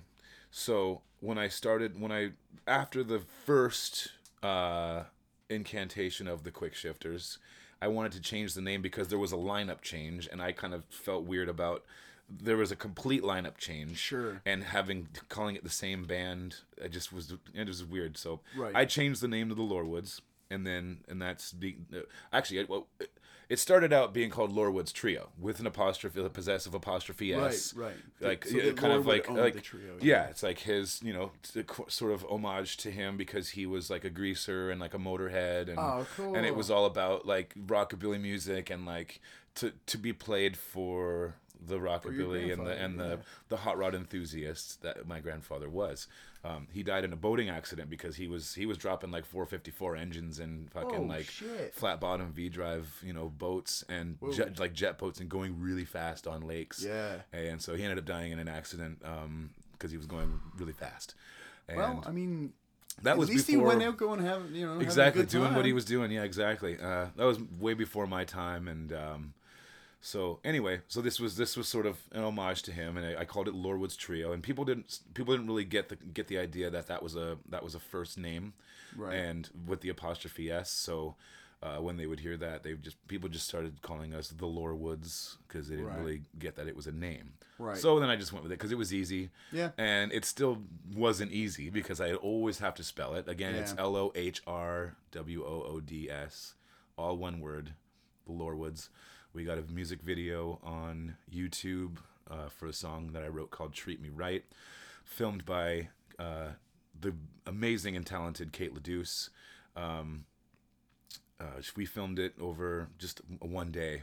and a lot of it is uh, in the Pig's Ear Tavern, which I'm really happy about. Now that Yeah. I mean, in light of what's what's happening with the place now, it's shutting down. If nobody knows, it's shutting down. It's uh, John's sold it, and uh, he just wants to retire. And good on him. Yeah, You know what I mean? deserves the rest. Just you know, enjoy. You know, he just wants to go enjoy his old age, and that's Yeah. and there's nothing wrong with that. Um, it's totally a loss to our community that no one else is buying it and keeping the dream alive in a sense. Um, But at the same time, it's it's it's an end of an era, and uh, things come and go. And um, I'm really happy that I was around for for it while it was here. Have a piece And- of that in your heart. Exactly, and on my resume because now Yeah. it's in my like my music video was filmed in there, and we did like a green screen thing. So there's like some green screen stuff going on in the in like the window, um, just in the backdrop of the stage. Um, and uh, so it's, Mm-hmm. good a, it's video. a it's a fun little music video. Yeah, Kate did it was a great cool. job. Like it's a good tune, but she, like I mean, Yeah. just from a, a production standpoint, She's she amazing. Did a great job. She yeah. uh, yeah, she did a few for people. She did one for Missy Knott. She did one for Andrew Shedden, and uh, she did one for maybe one more person and me. And they were they were pro bono. She just wanted it for her portfolio because she was starting to do video editing, li- getting to it a little bit more because she's Mm-hmm. Yeah, always yeah. been kind of graphic design and. Working you know with with that in that sort of um, advertising and media sort of thing. Mm-hmm. so she wanted to do music videos for people. So she called me up and said like you know let's let's do this. And i was like you know right on. Yeah. She's like pro bono. Like i don't you know i don't want any recoupment. I just this is for my portfolio and for my resume. Mm-hmm. and you guys are awesome. So let's let's make it happen. So we did. I called up my friend jeremy. He's got an old 1958 uh, chevrolet car and we Yeah. put that in the video. Um my girlfriend at the time was a burlesque dancer, so she was just a total babe. We, she was she made it in the video. Andrew Shedden makes a cameo in the video. He's the guy that's on the side of the road with the with the jerry can, Oh, and he's like he's like you know thumbing it because it, yeah, he's yeah. you know got the jerry can, and you know we actually we do the thing where we sidle by him and like we're gonna slow down and pick him up, but then we like speed off, off, yeah. and then he's like oh man, and he like kicks the dirt, and he's like oh. It's a cool little. I don't know. It's it's cute. It's fun. Yeah, Um, it's good- So it yeah, good video. Woods on YouTube. Um, I've actually searched Rob Foreman on YouTube. I mean, who hasn't searched their own name on different sources? Yeah. But uh, there's a, there's another musician named Rob Foreman, and it's very like ethereal stuff done on a on a keyboard. It's weird. It's Yeah. weird because it's nothing like what I'm doing. Yeah. You know. But uh, anyway, He's your so- doppelganger. No, he does. No, he's not. No, No. I don't know if he looks like me. I don't know. I. I've been told I look like Forest Whitaker, and so uh, there's that. I've also been told I look like. Holy shit! You know what? Now you're seeing it. If if And if Forest Whitaker just like ditched all his melanin, he would. D- ditched it. yeah, like he could just shed it. Before I put on a few uh, pounds, I, I also got Val Kilmer. I used to get Val Kilmer a lot when I had less uh, cheeks. I'm very it's just- cheeky. Just, more like Val Kilmer today. Yeah, exactly. So yeah, people can find me on Instagram at Barking Doghouse. You can find me on Facebook, Rob Foreman. Uh, check us out on YouTube, The Quick Shifters, The Lohrwoods. Um, you can see me on stage, places. Check out Pat Temple. Yeah. Check out Melissa Payne. Check out Expressing Company, Kayla Howren, uh, Andrew Shedden. I mean, I could just ah, like I've I've You played with so many with of people. Yeah. people. Yeah. Missy Knott. I was on her first record. Her first record's called No for No Reason at All. I played bass on half of that. Uh, another bass player by the name of Matt Karras, who you probably know Yeah. Matt Karras. Yep. He got uh, the first half of it done, and then I became the live player. Um, I met them through Andrew Shedden because Andrew sort Right. of you know got me. He ma- he made a lot of contacts happen for me just Nice. just by word of mouth sort of thing. Like, oh, I know this great bass player. Like his name's Rob Foreman. Give him a call, and he's he's good to go. He's looking for work. Cool. So me and Sam became friends, and then that's how I met Missy. And uh, You also Chris um, Altman. Yeah, I was I was actually just gonna bring Altman. up. yeah, Chris Altman. He's the uh, he's the Aussie. He's the Canadian Aussie. He Mm. uh, he married a girl from Norwood, Ontario, and um, they moved from uh, I think he was living in Adelaide or he was from Adelaide or, so, uh, something in Australia. Yeah. Moved to Canada, and now they live in Hamilton. But for a while there, they were living in Norwood, and they were living in Peterborough. And uh, myself and Brandon were in the band, so he cut a record um, at James McKenty's studio. Um, uh, he called it the Narrows. It was just out past uh, Ennismore in an Oh, old in an old schoolhouse. Yeah.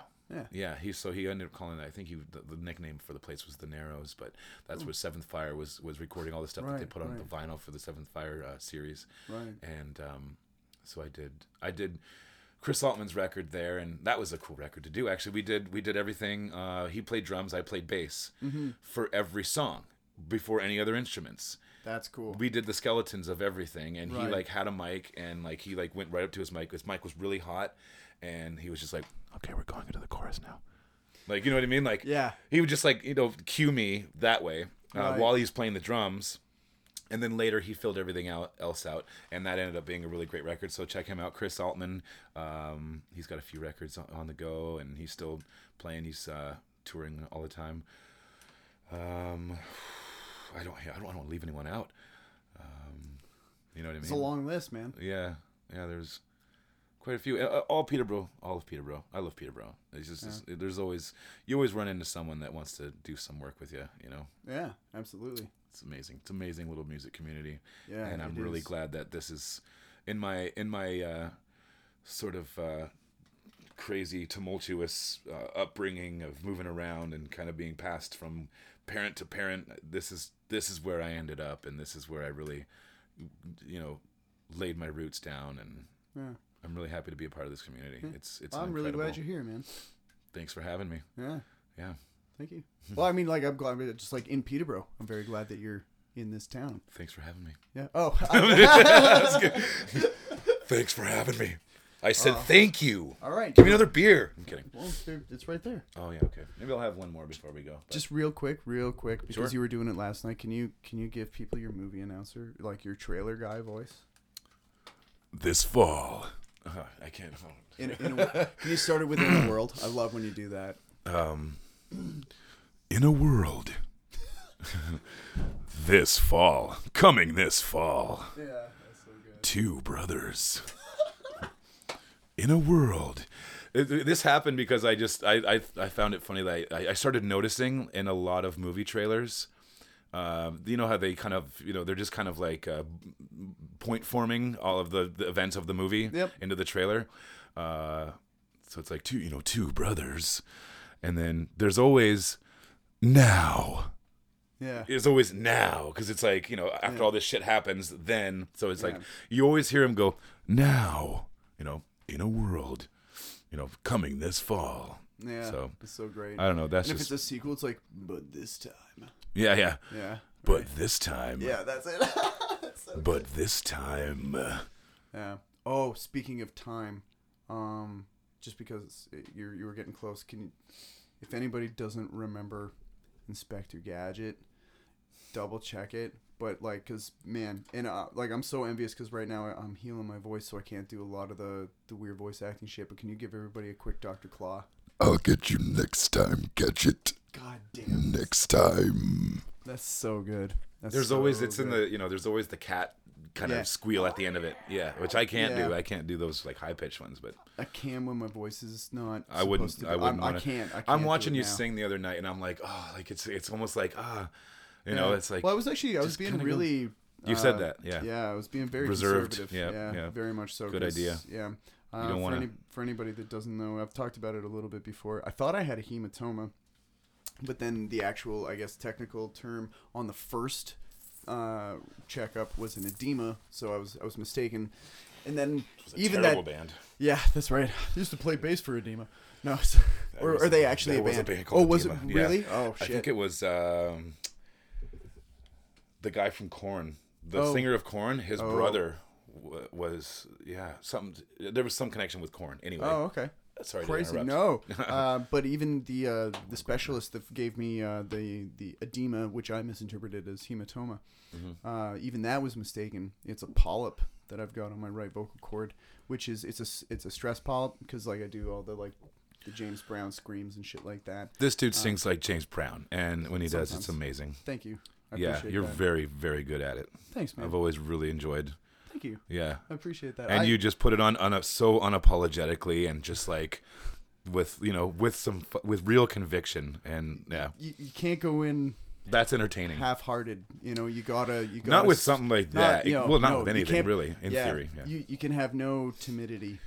Like, no, you- no, trepidation. You It's gotta not, go It's not your out. singer songwriter folk guy in a you know playing in a bookstore like, you know, I went down to the park. You know, it's Yeah, you gotta really like ah, you know. yeah, you have to. You got to bust it out. and uh, I I did it wrong one night because I was super sick, and I just didn't have the right wind. Because there's a right way to do it, which is what I typically do, but um. But I was really sick and I had this awful chest infection. I just couldn't get the wind to compress properly. And so I was like, well, I know the wrong way to do it, which is by using my throat um, to like really constrict here rather than constricting uh, Yeah. diaphragmatically. Right.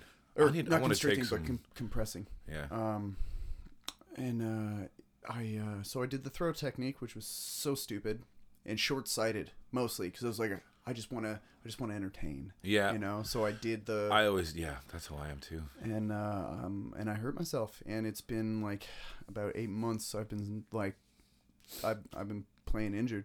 Yeah. You know, like vocally. So, it- what So- is it now? It's going to be six, that you gotta you gotta kind of take it easy I gotta take it super easy for six months. no coffee, no coffee, no alcohol. no alcohol.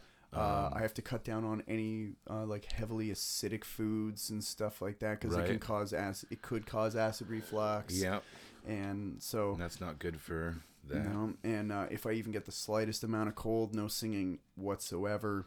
Um, Right. I have to go for speech therapy. I have to do all kinds of uh, regenerative vocal techniques and stuff. Right. And I'm going to be, I have to go back and forth to Toronto to the specialist um, a, a handful of times for the next six months and, uh, and periodically get scoped, which is a whole lot of fun because they Mhm. take this uh, very, very flexible but small camera and they shove it up your nose and then down the back of your throat.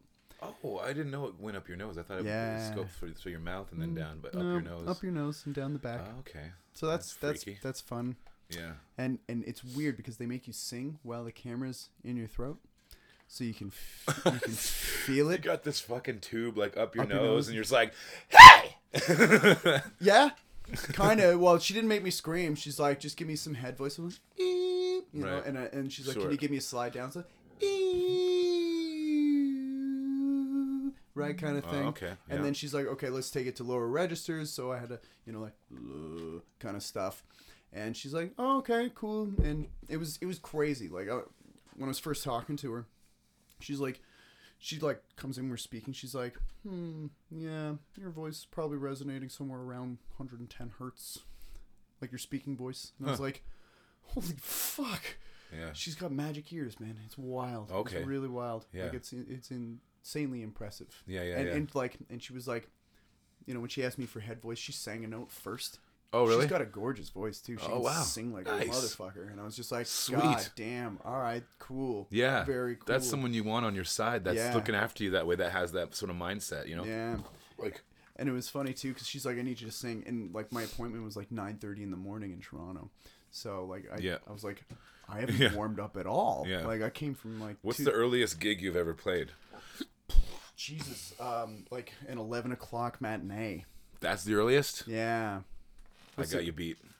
I got you totally beat. How early was Andrew Shedden. gig? Andrew Shedden booked us uh, for an all women's mountain bike race in the Ganaraska Forest. It was called the Big O. So it was it was a, it was kind of like a fundraiser for ovarian cancer research. Mm. Um, so it was an all women's mountain bike race, and we were playing under a tarp uh, in the Ganaraska Forest at sort of like the starting slash finish line. Right. So all these mountain bikes were they're up in the forest in the trees, and we can't see them. Until every once in a while, one would come out of the f- trees and then cross the line and then go back up and disappear into the woods again. Uh, but we were down there playing, and we had to be at the gig and playing for 6 a.m. Fuck off. And we had a gig the night before, so it was it was fucked. The saving grace of that uh, particular gig was there was um, professional masseuses on site for the riders. So we got some free, like real good, Like like, professional massages? massages. Yeah, it was From like amazing. massage therapist. Yeah, real Yeah. massage therapist. Yeah, so that was cool, but it was still like, uh, yeah, I don't even think. I don't that- know if that evens out though. The money was really good. Oh, okay. I mean, it wasn't. It was a fundraiser, not fun, not, not fun, a fundraiser in a sense, but it was also. Um, sure. Yeah, Like we, it was we a- did get we did get paid for coming out in our time. Well, and I think musicians should, and I, I don't want to get too much into this because I know you got shit to do. some of like, our some of our some of my best gigs um, I've gotten through doing fundraisers. I've done so many fundraisers, and then you know people see you because like sometimes people will be at a fundraiser that wouldn't normally be at a place that you're playing. Yes. So you'll get handed a business card. Next thing you know, I'm doing like I'm wearing a Mega Speed shirt. Yeah, right yeah, now. when you did and this is Pan Am, right? yeah, and we met Henry Winkler there. I met Candy Clark, who is Yeah. a, a actress on uh, American Graffiti, the blonde Yeah. bombshell. Oh, yeah, she yeah. loves me, man. Oh my gosh, she was flirting. Ask Brandon. Brandon Yeah. will tell you, like she was really like flirting with me. It was almost That's kind of it's kinda- amazing. it was incredible. We got drunk with Mike, um, Mike Mi- Holmes, Mike right? Holmes, yeah, Holmes Yeah. on Holmes. Yeah. Uh, but anyway, so that was that was because I did a fundraiser in Peterborough at the Red Dog. Somebody handed me a card. Next thing I know, I'm getting booked just to go play at this, and it's the biggest, um, it's the biggest car show in North America, or it was at the time. It is at the International Center in Toronto. Anyway, so I mean, Yeah. While Oh. sometimes you're not getting paid, it it will lead to it can. It, it can, lead totally to lead to better yeah, things for sure. I just feel like sometimes though you'll be at a fundraiser and there's a DJ there, and the DJ's getting paid, and the caterers are getting paid, and then they hire a band and they're like, we're not gonna. Fuck. But it's a fundraiser. Yeah, It's like, yeah. but you're paying these people. Yeah, you know, I think that's in. But sometimes caterers will donate their time and Yes, their sometimes and they their will. product Sometimes, and whatever, or a DJ will donate their time, or you know whoever. But yeah, there are you know I agree, and I'm not trying to make it sound like sour. we live in a world run by money, so Yeah. uh, there is yeah. I mean, fundraiser or not, you know, someone's looking to get scratch and, or getting Yeah. paid for you know doing something, and uh, Yep. yeah. And again, like if it is a fundraiser too, like I'm not looking to make a killing off it because I understand that that's not what the gig's about. But No, but you want know, some, you want something for your time. yeah, and- especially if you got a long way to go. Like That's if it, it's, if It's, too. if it's a long distance thing, yeah. you know, Like I'm not going to book a fundraiser in Sudbury because I know it takes six, seven hours to get up there, and then I go up there for nothing. Yeah. uh, you know, Right. other than And you know the all the- cause. It would have to be like a, a cause that was very close to home for Yeah. me to make me do something. You know, like that. exactly. All of these fundraisers that I've done, like cystic fibrosis, like cancer research, stuff like that. um, nothing, nothing really hits home with me. Like I understand that these are very important uh, fundraisers to have, and uh, Yeah. uh, it is it is important and it's heartfelt. It's, it's it's for people that are in need and uh, but it doesn't really hit home to me. But they are in Peterborough, and it's really it's Yeah, for no sure. no sweat off my back to go on on a Sunday afternoon down Oh, at the Red Dog and play a set with my band, and then we're just there and. Yeah. And like I said, somebody hands you a business card. Next thing you know, you're playing a wedding, and you're making like a couple grand off of a wedding because Absolutely. you know you played this thing, and they're like, "Wow, we really like your band, and we have this amazing yacht club, and we want you there." Yeah, yeah. Whatever, you I've def- yeah, I've definitely had those kind of um, outcomes from it, which is sweet. But Mm-hmm. I mean, at the same time, I think some people um, don't necessarily appreciate everything that goes into being a working band.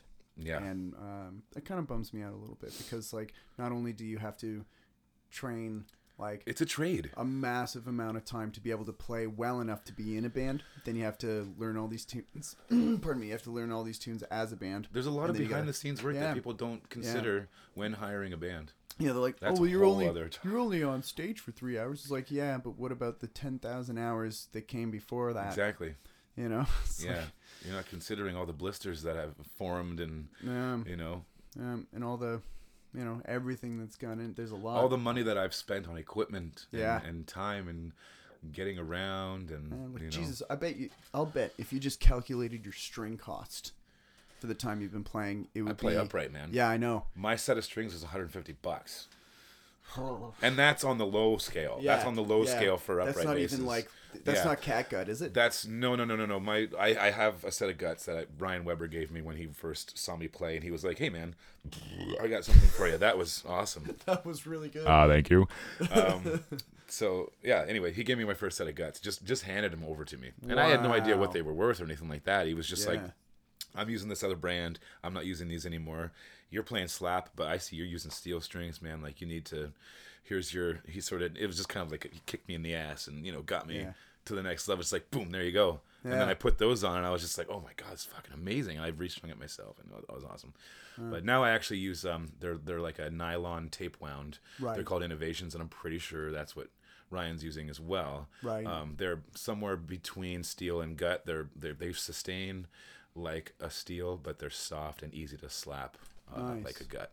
But they're 150 bucks shipped from Great Britain, Jesus UK. Yeah. Christ. I was I was pissed off that I was spending like forty five. Yeah, but you're right though. Like I, I used to buy elixirs exclusively Yep. for my electric basses, and that's like Yep. sixty bucks a set. Yes, it is. And every, you know, every, and they last a little bit longer than usual strings, so you Yeah. are, you know, getting your money's worth in the sense get that like you don't four or have five to. months out of them instead of two. Exactly. Yeah, yeah. But then over time, yeah, Yeah. just string costs alone. You Yeah. know, it's like why why shouldn't I be able to make a hundred bucks every time I go out and play? You know, three four hours worth of music in a, in a night or in, during a day or Yeah. whatever. It's like I At mean, le- bare minimum. yeah. Like know? I've been playing bass since I was 13. I'm 31. I like to change my strings about every three four months Mm-hmm. because I spend the extra dough for the one for the strings to last longer. Yeah. You know, if I were to calculate 13 to 30 every three or four months changing my strings, kind of makes me a little nauseous.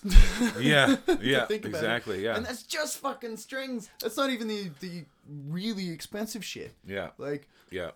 Like the actual bass itself Yeah. And the shit. amplifier. Yeah. Like the Dean was what was that? That was like uh 17 1700 for the Dean, uh about 8 for the SDGR. The the acoustic Fender was 4, and that's just my basses. You know, that's not even the like- amps, That's not the amps, that's not the the other guitars. It's like drums, the bongos, congas, yeah, the bongas, Yeah. the congos. Yeah, the recording gear, the harmonicas, my harmonicas. Each harmonica is like 60, 70 bucks a pop. There's 12 keys. Fuck. Yeah, people. Yeah, a lot of people just kind of miss the fact that it is a service. It is. Uh, it is a trade that we're doing. Yeah. Um, it's a skilled trade. Very much. It's a skilled trade. You got to Yeah. have a talent. Yeah. You got to have a. You got to have a, a good sense and a good knowledge and a good grasp on it. Mm. And um, it's unfortunate that I guess we just we just live in an age where technology uh, has made it easier for people to enjoy music, and they're not so uh, especially the younger generation like the hipster movement and the young generation with the hipster movement they're like about vintage and they're about um, you know what came first or whatever and so they're about things that people aren't maybe necessarily into in the mainstream and Yeah. so that's where you get like the roots and folky musicians that's still sort of alive and well and Yeah. people that are into bands and appreciate live music Yeah. with people actual people playing live music and then there's just the you know the bar stars that are drinking Coors Light and they're down at the club listening to I don't even know what that, that that's it it's like like it's all getting crazy now you know Yeah. and you know, That was a really good impression. to their thank you yeah i've got a good um, what's that dubstep i got Yeah. a good dubstep uh, uh, and not to take away from what they're doing because in a sense if you listen to like from like the 1990s we had like techno music Yep. and that was like a more of electronicized version of disco um, so now you know there's yeah, i don't want to take away from what they're doing because they are progressing uh, in, in Yeah. as a genre Yeah, you know sure, like skrillex sure. Mm-hmm. and like the dubstep guys and it's like they're just not doing a whole lot but, but they are experimenting with sounds and, and they're doing Yeah. they're trying to not sound like what's already been done and Yeah, that's that's get- I that's get I can appreciate that I can appreciate that, but I mean, the, mm, mm, and I don't want to like I'm I'm pissing people off already. I'm sure, but like typing in like not even typing in, but like you know moving. selecting from a drop Yeah, bar s- yeah, selecting from a drop bar. yeah That doesn't take because I I've, I've talked about this before too, and I'm sure I pissed a lot of people off when I said it. I experimented one summer with making just like strictly electronic music, yeah and I wrote like 30 songs in a month. yeah and I was like, Oh, it's- it's simple. It's so takes, easy. Like, and it, like they they weren't necessarily good yeah good tunes as far as electronic music goes. I'm sure, Right. But I mean, just to get that like output rolling, like it Yeah. took me nothing yeah basically, other than my laptop. Yep. And and like an hour or two a day, and like in an hour, maybe two hours, I had a full song, written, recorded, mixed, mastered. Done That's insane. yeah You cannot do that in a live musician with a full setting. band with like, a full band a bunch of people getting together and actually playing the instruments Like that, to be good enough to actually lay down a track in a studio Yeah. as, as a like a physical musician, like you've got an instrument in your hands. yeah Um, it takes years to be able to do that. yeah So like it just, huh. yeah Sorry, I, I know I've offended a bunch of you, and I'll offend you even bad. more. I'll offend you even more. I used to have a video game uh, for the PlayStation 2. It was called MTV Music Generator. right, And all it was was you could you could you could literally put together an entire song uh, with just samples, and it laid it out so simply. It was just like place this green block here, and then follow that with another seven of them. You got eight green blocks, and that's a measure with the beats. Yeah. And then you throw in some kind of thing, and then there's like you know, you. you Ah, it's, it, yeah, it just kind of disgusted me. But I had a lot of fun with it, Sure. you know, obviously. But- But it is a video game, Yep. and it is something that you just like sit on your fat ass on the couch with your Doritos, and you're just like, make beats, make beats, you know. Yeah. And so, you know, what's that say about? What does that say about that Yeah. genre? I guess, but you know, again, I don't want to. I don't want to knock them because there, there is something Yeah, to be said for their, their, their the, the, the progression that it is that is happening And I with that think- music. But it just doesn't. It just doesn't get me where I want to be to, Yeah. to listen to it. You know what I mean? Yeah, I Like agree. I'm not. I'm not dropping ecstasy and fucking going to the raves and being like, mm, mm, mm, mm, like wow. Yeah, I think there's also a big difference too in the in the output of people that actually like legitimately study um, instrumental music and like and when I say instrumental, I mean like that includes vocals because vocals are an instrument. I th- I believe. Yeah, absolutely. Um, but uh, as opposed to people that have only really dealt with electric or electronic music, uh, like people that like have a really good handle on what live music does. I think that those cats that produce the electronic stuff that have a really good base foundation in in I don't want to say tangible because that's probably insulting, but Maybe fuck it. in- I've been I've probably pissed off so many people already uh, with like tangible music. I guess like instrument like where you have to have the shit in your hands to do it. Yeah. I think those cats that They have a that knowledge, stuff, yeah. I think they produce better Something s- different, So, yeah. yeah, like uh, yeah, I'll go as far as to say better stuff because Okay, yeah, because they're yeah. they're just they're more knowledgeable. Exactly. You know. Yeah. So totally yeah exactly the, the what i was talking about the video game Yeah. is yeah it, it just it just puts it all into your hands as someone who has no musical yeah, knowledge you know what I totally mean? amateurish. Yeah. and it's not like Guitar Hero where it's like laying it out for something for you to play for you to play which is almost teaching you how to you know use your fingers to do da, da, da, da, da, da, or whatever Right. It's But- it's like a creation program. it's a creation program and it, it's just very simplistic creation program It was like but- the music creator in Mario Paint for Super Nintendo. Do you remember that shit? When yeah. we were like seven, yeah years old. there was just a couple things you could do but Yeah. you can make it you can make something up you can Yeah. be you can be creative and make something of your own yeah, with it absolutely. Yeah. So take that. Yeah. well, uh, I think we should probably wrap it up because we've been at this for a long time. Yeah, it's been fun. We've- yeah, it's been. I've had a blast doing this with you, man. And uh, I, I, we both have shit to do today, so we should probably get to it. Uh, one more time, Rob Foreman of the Quick Shifters and the Lohrwoods and every other artist, woo, that he is uh, that he is uh, named listed for you already. Um, The list goes on, and it will keep going. yeah, Hopefully, I don't see why not. If you wanted to, Yeah. it will. be in touch. Hire me. Yeah, absolutely. All right. Uh, and one more time. Uh, so Rob Foreman on Facebook. You can YouTube At uh, Barking Dog at Barking House, uh, for thank you. Instagram Yeah. and uh, YouTube. The Quick Shifters, the Lohrwoods. Um, there isn't much beyond that because you know I, I just feel like I'm just so busy with uh, being a sideman to other bands. Yeah. And I gave you the list of names. You can kind of go on with that, but uh, Yeah. yeah. Awesome. Thanks a lot for coming out, man. I really Thank appreciate you. it. Thanks for having me. Yeah. It's been good. yeah.